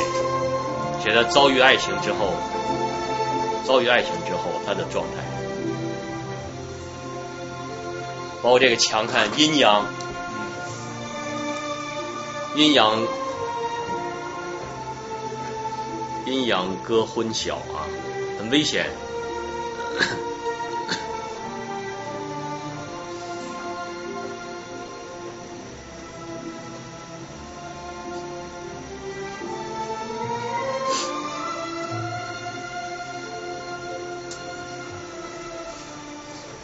终日游荡在这栋楼的周围，像只热铁皮屋顶上的猫，焦躁不安的守候着画中人的出现。它像一个幽灵，来无踪，去无影。只有我的感觉和嗅觉里留下的一些痕迹和芳香，能证实它的存在。我延长了守候的时间，甚至披星戴月。看来看，仍旧一无所获，已经变成了剪影了。写他的精神状态啊，就更加的抽象，比电影更加的抽象，写他遭遇爱情之后的这个少年。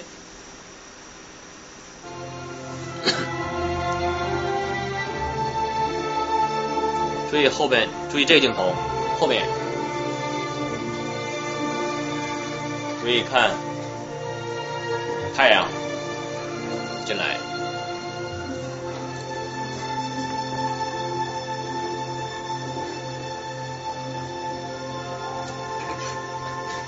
是吧？大家看，只有太阳啊，知道它的，知道它的忧伤啊。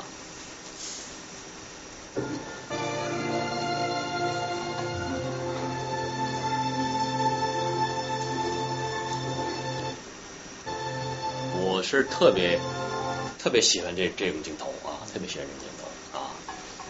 这镜头极其难拍，大家注意，只能拍一条，太阳马上就下去了。就拍这种，但是他非得要拍这种写这个少年在天地之间的这种东西。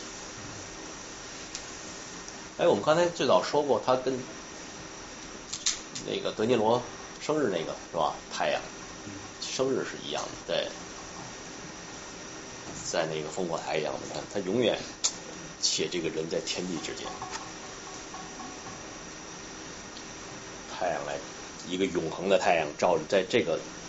在这个瞬瞬间，这个时间里面的这个少年，他在经历着像我们每个人一样的那种快乐和他的那种忧伤啊。好，这也是一个感觉上的东西，但是很难拍，大家注意事儿多。但今天北京都没法拍了，啊，埋当头他妈的，哪有太阳暗无天日啊！我给大家说一个例子，你们可以感受那什么。上次我他这一部《制药》出来之后，我接受几次采访。有一次我跟一个他们采访的那个记者来说，回来那那个那个那记者还给给他说哭了还，还你知道吗？就我说那个事儿，我说什么？我说有一次我跟姜文在他那个姜文的公司，他在公司在那个故宫那边，就劳动人民文化宫，然后我们俩在那儿聊聊天坐着嘛，然后我这个边他他在这儿，我在这儿，然后那边是窗户，到了下午也是。下午六点嘛，然后那太阳进来了。后来我一看那太阳，我说太阳，因为我觉得故故宫的太阳特别的，你想，照例国者帝王在里边以前是那种的，而且那树都是五六百年的树，你知道吗？透过那树影进来的。那姜文在对过，姜文说什么？说在你的脸上，哎，然后我们俩就不再说话了，坐坐了半天，在那不说话了。我觉得响，你知道，我不知道你能听，嗡嗡嗡在响。就是那个，大家能感觉吗？就是那种那种地啊，包括那种嗡嗡的那种天地之间在响，因为我们俩也是一个瞬间嘛，那个是一个永恒嘛，树是五六百年嘛，那个是一个永恒照进来，而且那时候在在在在在讲话是没有意义的，它是一个它是一个时刻在这儿。两个老男人有什么说的？坐着，我不知道大家能感觉吗？哎呦，当时后来我跟那个记者说，是我我说记住，其实有比电影更重要的东西，是我们生命的体验嘛，就是不是语言能传达的，就是那种感慨。我不知道各位有没有感觉？其实他这电影在说《阳光灿烂日》，也是一种从整个这感觉搅在里面。其实这个电影的第一主人公是谁呀、啊？《阳光灿烂日》是谁？第一主人公是谁？《阳光灿烂日》谁？啊？第一主人公是谁？谁？太阳！太棒了！太阳！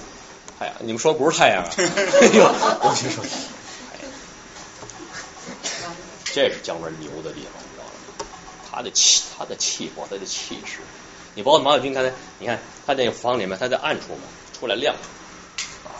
唰又回去，那昏晓，那太阳的光下来之后，是吧？写的那个深刻的生命的变化，那种我刚才说王朔那生命的体验，他不会具象那根什么事儿出去，买两买两根冰棍儿，这不是那种，是天地的那种，一个就像我们刚才说的那个人跟一个宇宙一样大的一样，而且我不大，而且我说那种就是我们有那种，其实我们跟太阳比是特别瞬间的一个东西。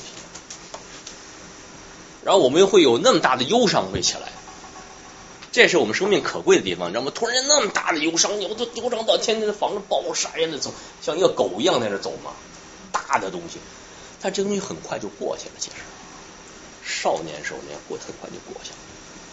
但是正为正是因为我们有那一段人才，我们的生命才是吧，让我们惊心动魄的那一段才有意思。我们俩在这坐了有半个小时，我跟你讲，坐着就不坐那种。我不知道大家能够明明白吗？就大家，我都觉得还是更重要的，就比电影更重要的是，你们要体会你们的生命的每一个瞬间，你知道吗？啊，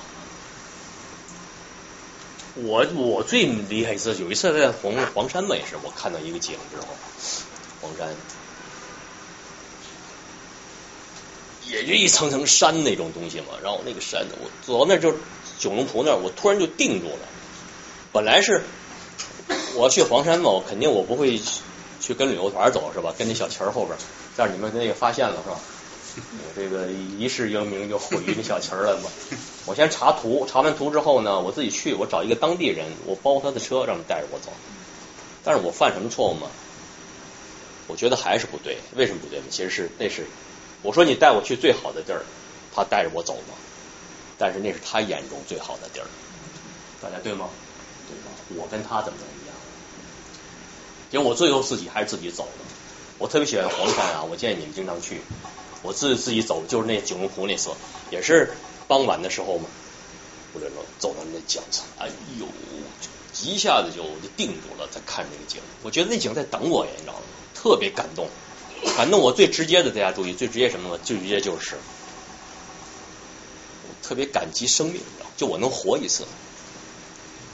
我看完景，我觉得我能活一次，因为我做出决定，什么决定？我想有新的开始。第一个开始是游泳，两千米，我现在游泳很厉害，五十五分钟两千米还可以吧。第二是要写《荣誉二》，《荣誉二》就是我有本书，就是《荣誉》，就是很有影响那本书，我再再再做一本书，也是我看到那个太阳山想起来的，一层层的。你看绿树，然后我们的山，树是多少年，山是多少年，但最远处那个太，叫太，我们是这么的短，你知道了吗？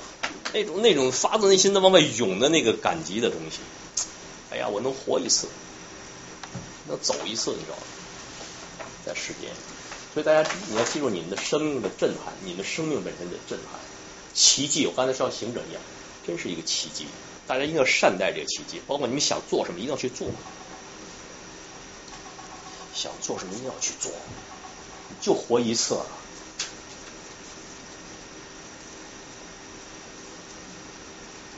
是吧？阳光灿烂日子，我们看到这，我们看一个它的太阳太阳刚刚升起，好吧？看一个爱爱情段落，我们再看，然后大家我们可以简单的聊一聊啊。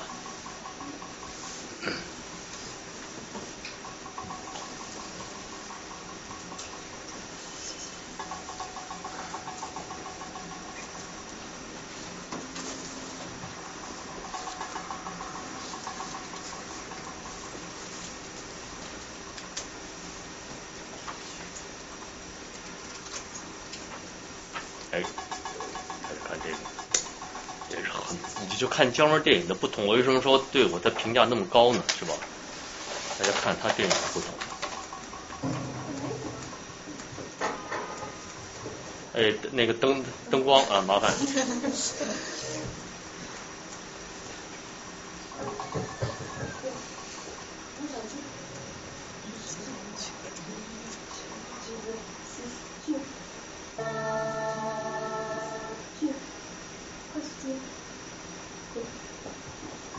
大家注意看看姜文，看他看姜文。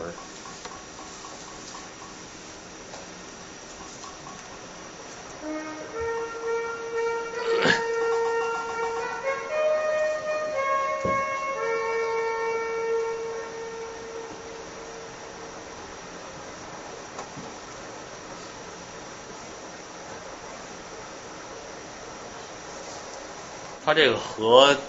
几十里之外让人下下雪拦着不让草飘过来啊，然后是这个衣服的角度。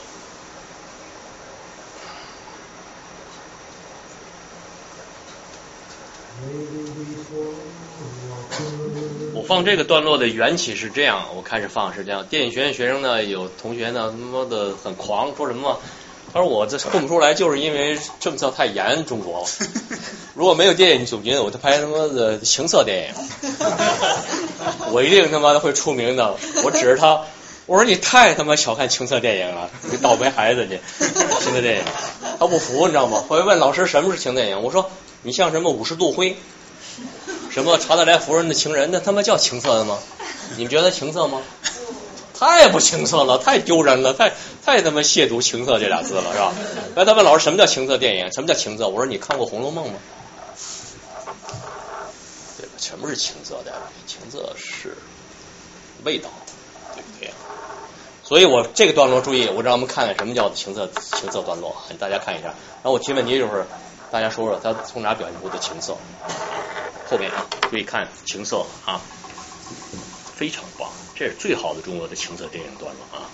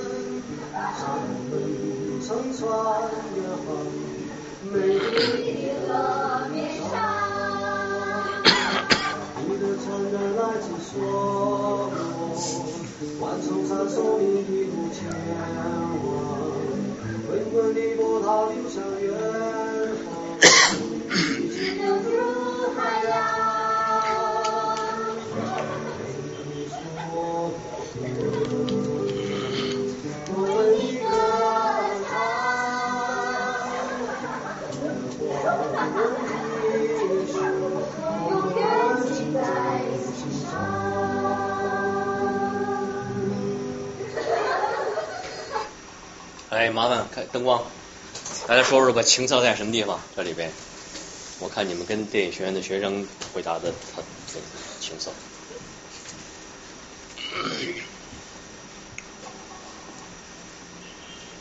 男同学主要回答。就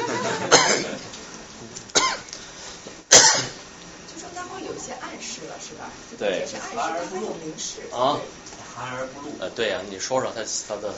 那个那个小女孩翘起腿来啊，那种啊，对，还有什么？很有味道。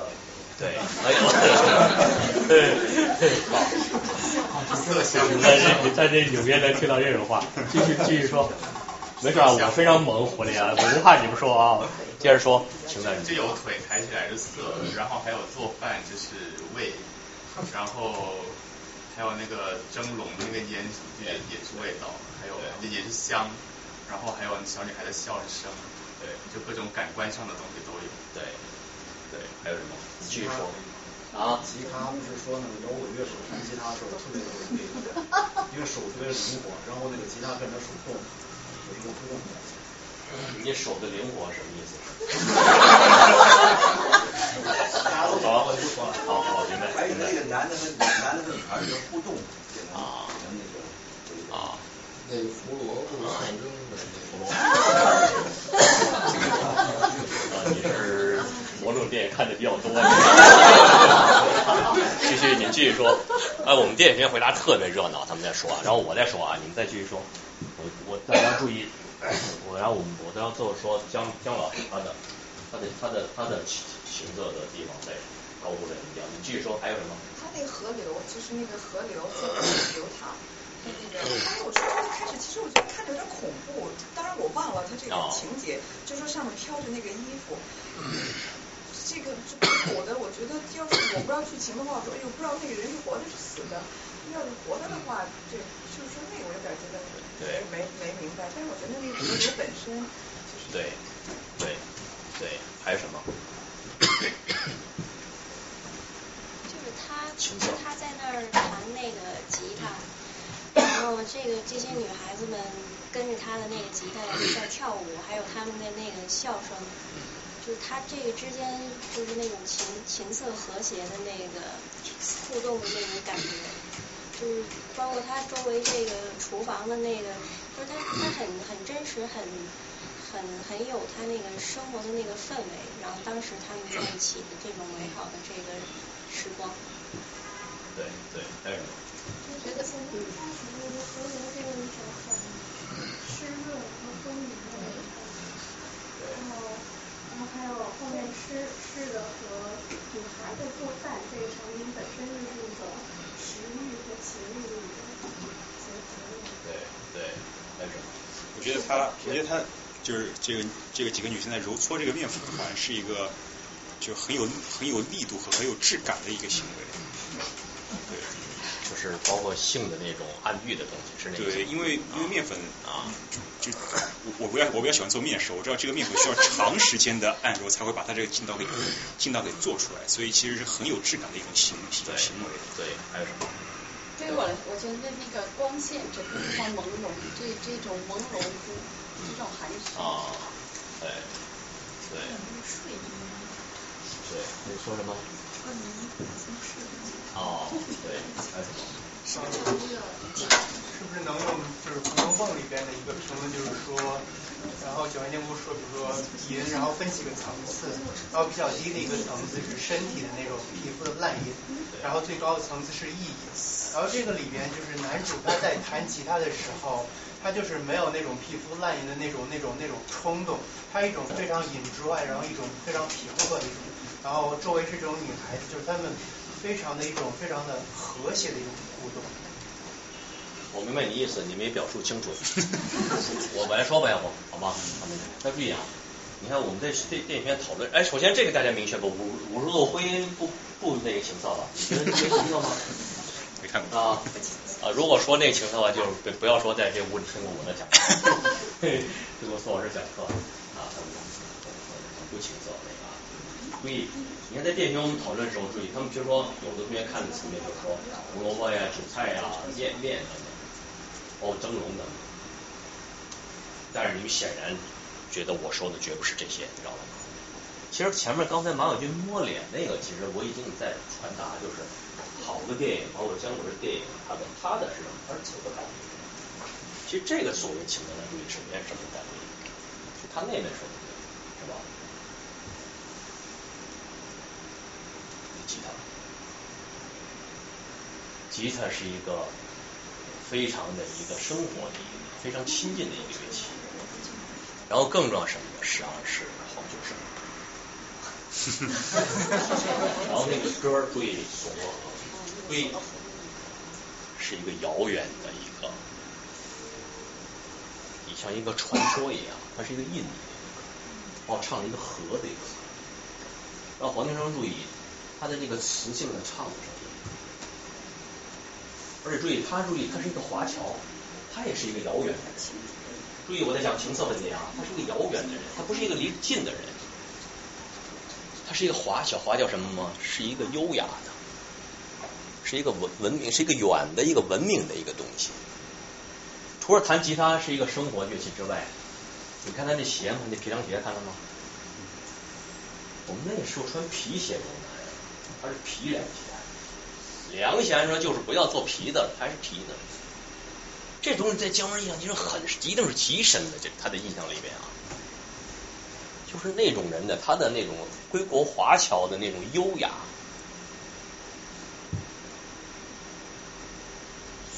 索和那种遥远，那种吉他，那种成熟。那种磁性的那种，它的那个磁音的唱的歌的那个声音，我们看一下啊，注意看一下，这个是它的所产生的，我们说它的这种魅力的这种是最的最最重要的东西，而不是那些表面的那些东西。注意注意，来灯灯光，我们从这看，河河就像那个传说一样，索罗河，注意，索罗河。 他唱的歌声，他的普通话并不标准。他是一个华侨，华侨那时候是一个优雅的、一个遥远的、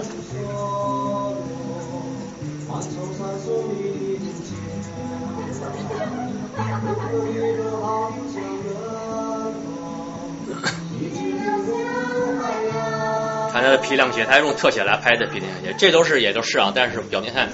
这种特写来拍的皮亮鞋，注意，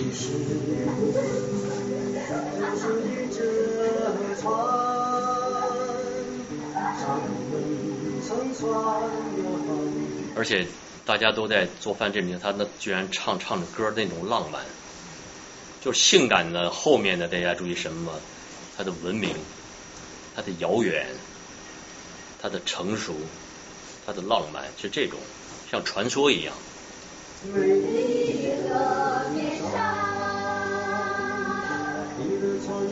我这脸上的疙瘩，注意啊，可别那个小鲜肉那种，哎，明白了吗？注意，这可不是性感型，他的疙瘩，他的这种这种这种这种是吧？这种这种这种成熟的这种东西。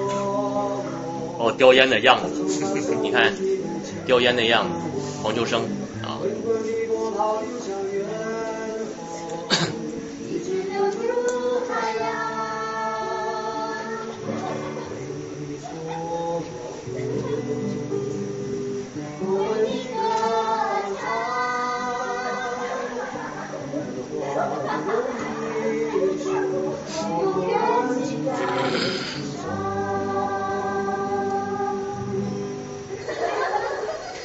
这个段落啊，我们再看下面这一段落。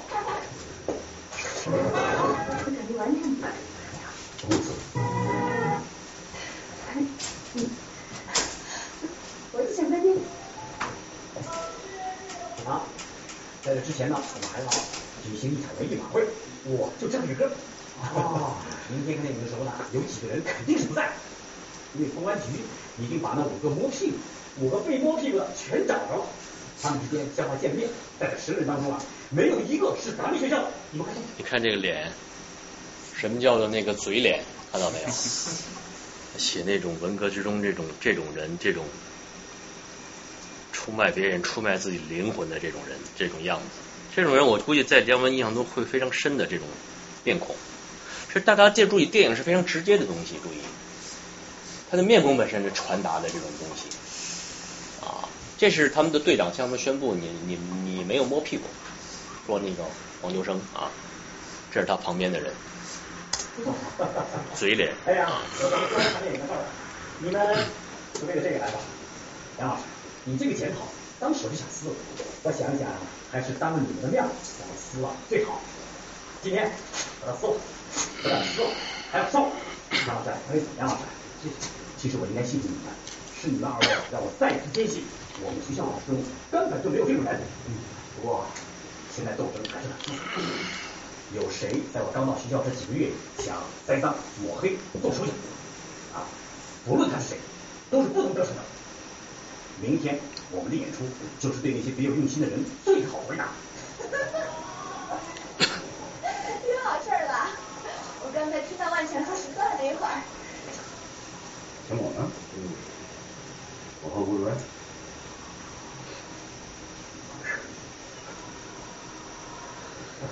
你跟林大人，他说要请他们吃饭。你看风吹着这个窗帘啊，用笙歌来拍，写这种浪漫浪漫的东西。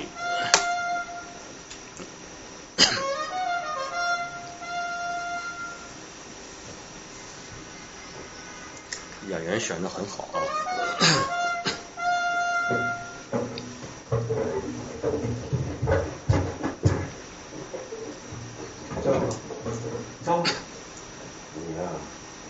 你这典型欺骗！你有错了，你怎么讲？你刚才对号去，好几天了，赶紧下来。典型的，我老跟他说，有一次我带他去我那儿。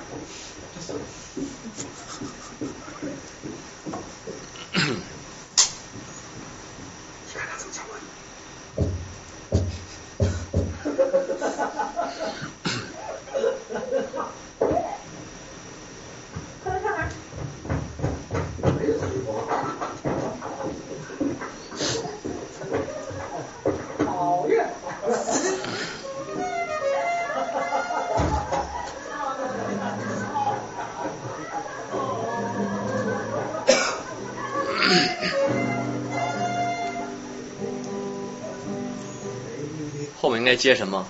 你们还记得吗？后面接什么？这阶段后面接什么？还记得吗？接什么？接什么？他不是请客吃饭吗？后面接什么？看，注意后面。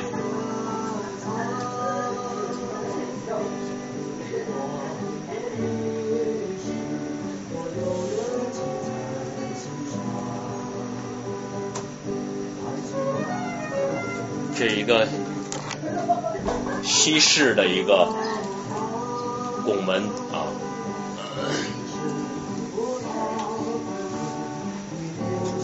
西式的拱门，雕塑的是飞天的，一个优雅的一个丝带，看，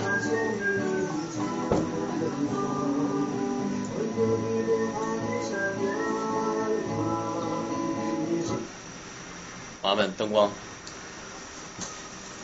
大家见过这样的中国电影吗？哪里取的外景？啊啊，对对，外景在在云云南什么云南大学艺术学院，大家见过这样的中国电影吗？对吧？我们往往是这样的，组织见了他之后，向宣布你摸了屁股了，我是个罪犯，再去死，好不是？组织上宣布你没有摸屁股。死了，为什么而死？尊严而死，为尊严而死。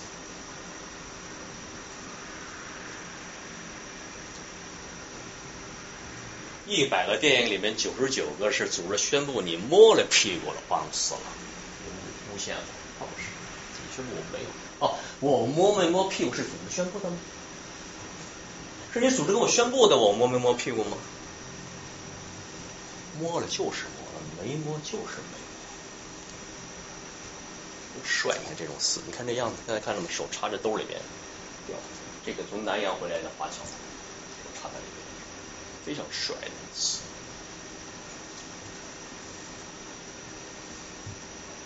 太阳照常升起，非常的凶猛。我们觉得他的他的那种，他的那种是吧？那种亮度，那种东西是吧？就跟我们的活活的，在这个国土上活的这种东西差得太远了，还是那么可贵。我简单也说一下《鬼子来了》这张，《鬼子来了》这样，我们做过节目时我也说过，也是《鬼子来了》是这样，它是我们现在在纪念抗日战争多少多少年嘛，是吧？但是那么多的作品，我觉得是非常的不严肃嘛，就是。鬼子来的第一点程度什么呢？他是手上写的什么？写这个土地被彻底的征服。大分开始大家看吗？军民一家，鬼子来，鬼子给日小孩糖吃啊，军民一家了都。彻底的征服是准确的，日本人把中国那时候是彻底的征服。你包括经常有这种报道吗？比如六个日本兵看三个团的俘虏，六个日本兵。包括哪登的是什么？湖北哪有一个日本伤兵爬到一个农村，全都是跑光了。彻底的征服，这第一点鬼子来了。我觉得其他抗日阶级就是很不严肃，包括包括这种手撕鬼子之类的，是吧？那开玩笑，但是你一个大的一个民族灾难啊，就像你的家里姐妹被被欺辱了之后，你拿这开玩笑，这事好玩吗？鬼子来了不是。第一点彻底，第二点什么？他写日本人那个东西，就是说首先他是遵守协议啊，就是拿俘虏来换粮食嘛。结果俘虏放回去之后，他真是把粮食给你送来了，遵守协议。所以所以遵守协议什么呀？是文明社会的准则。这第一点，第二点什么吗？中国中国人挺逗，还跟日本人联欢嘛，但日本人瞬间屠村，全村杀光。你们还跟我联欢，你们还是人呢？它不是一个人的概念，全部全部杀光。写那个渠和刀的那个那个那个两个。但是后面一点就狠了，后面什么呢？就是国民政府跟日本都和了，但是马大三没办，一个一个的批了，马大三没办，一个人的复仇。你看他开始开始写马大三的怂，他光想跑啊，光想把日本俘虏给交，光想跑，但最后是一个人的复仇。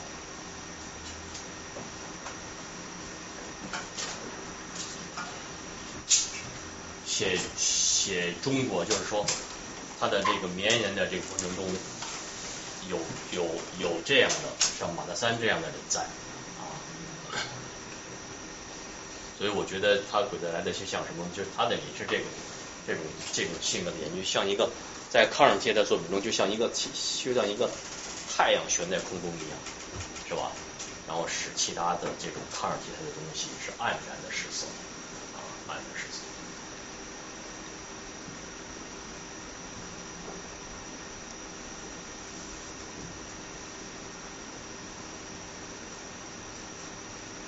然后怎么着回回答一些问题？呃，时间差不多了，哎、要不大家有问题就私下、哎、私下提问就好。好的，好的，好的。行，那今天时间也不早了，大家非常感谢。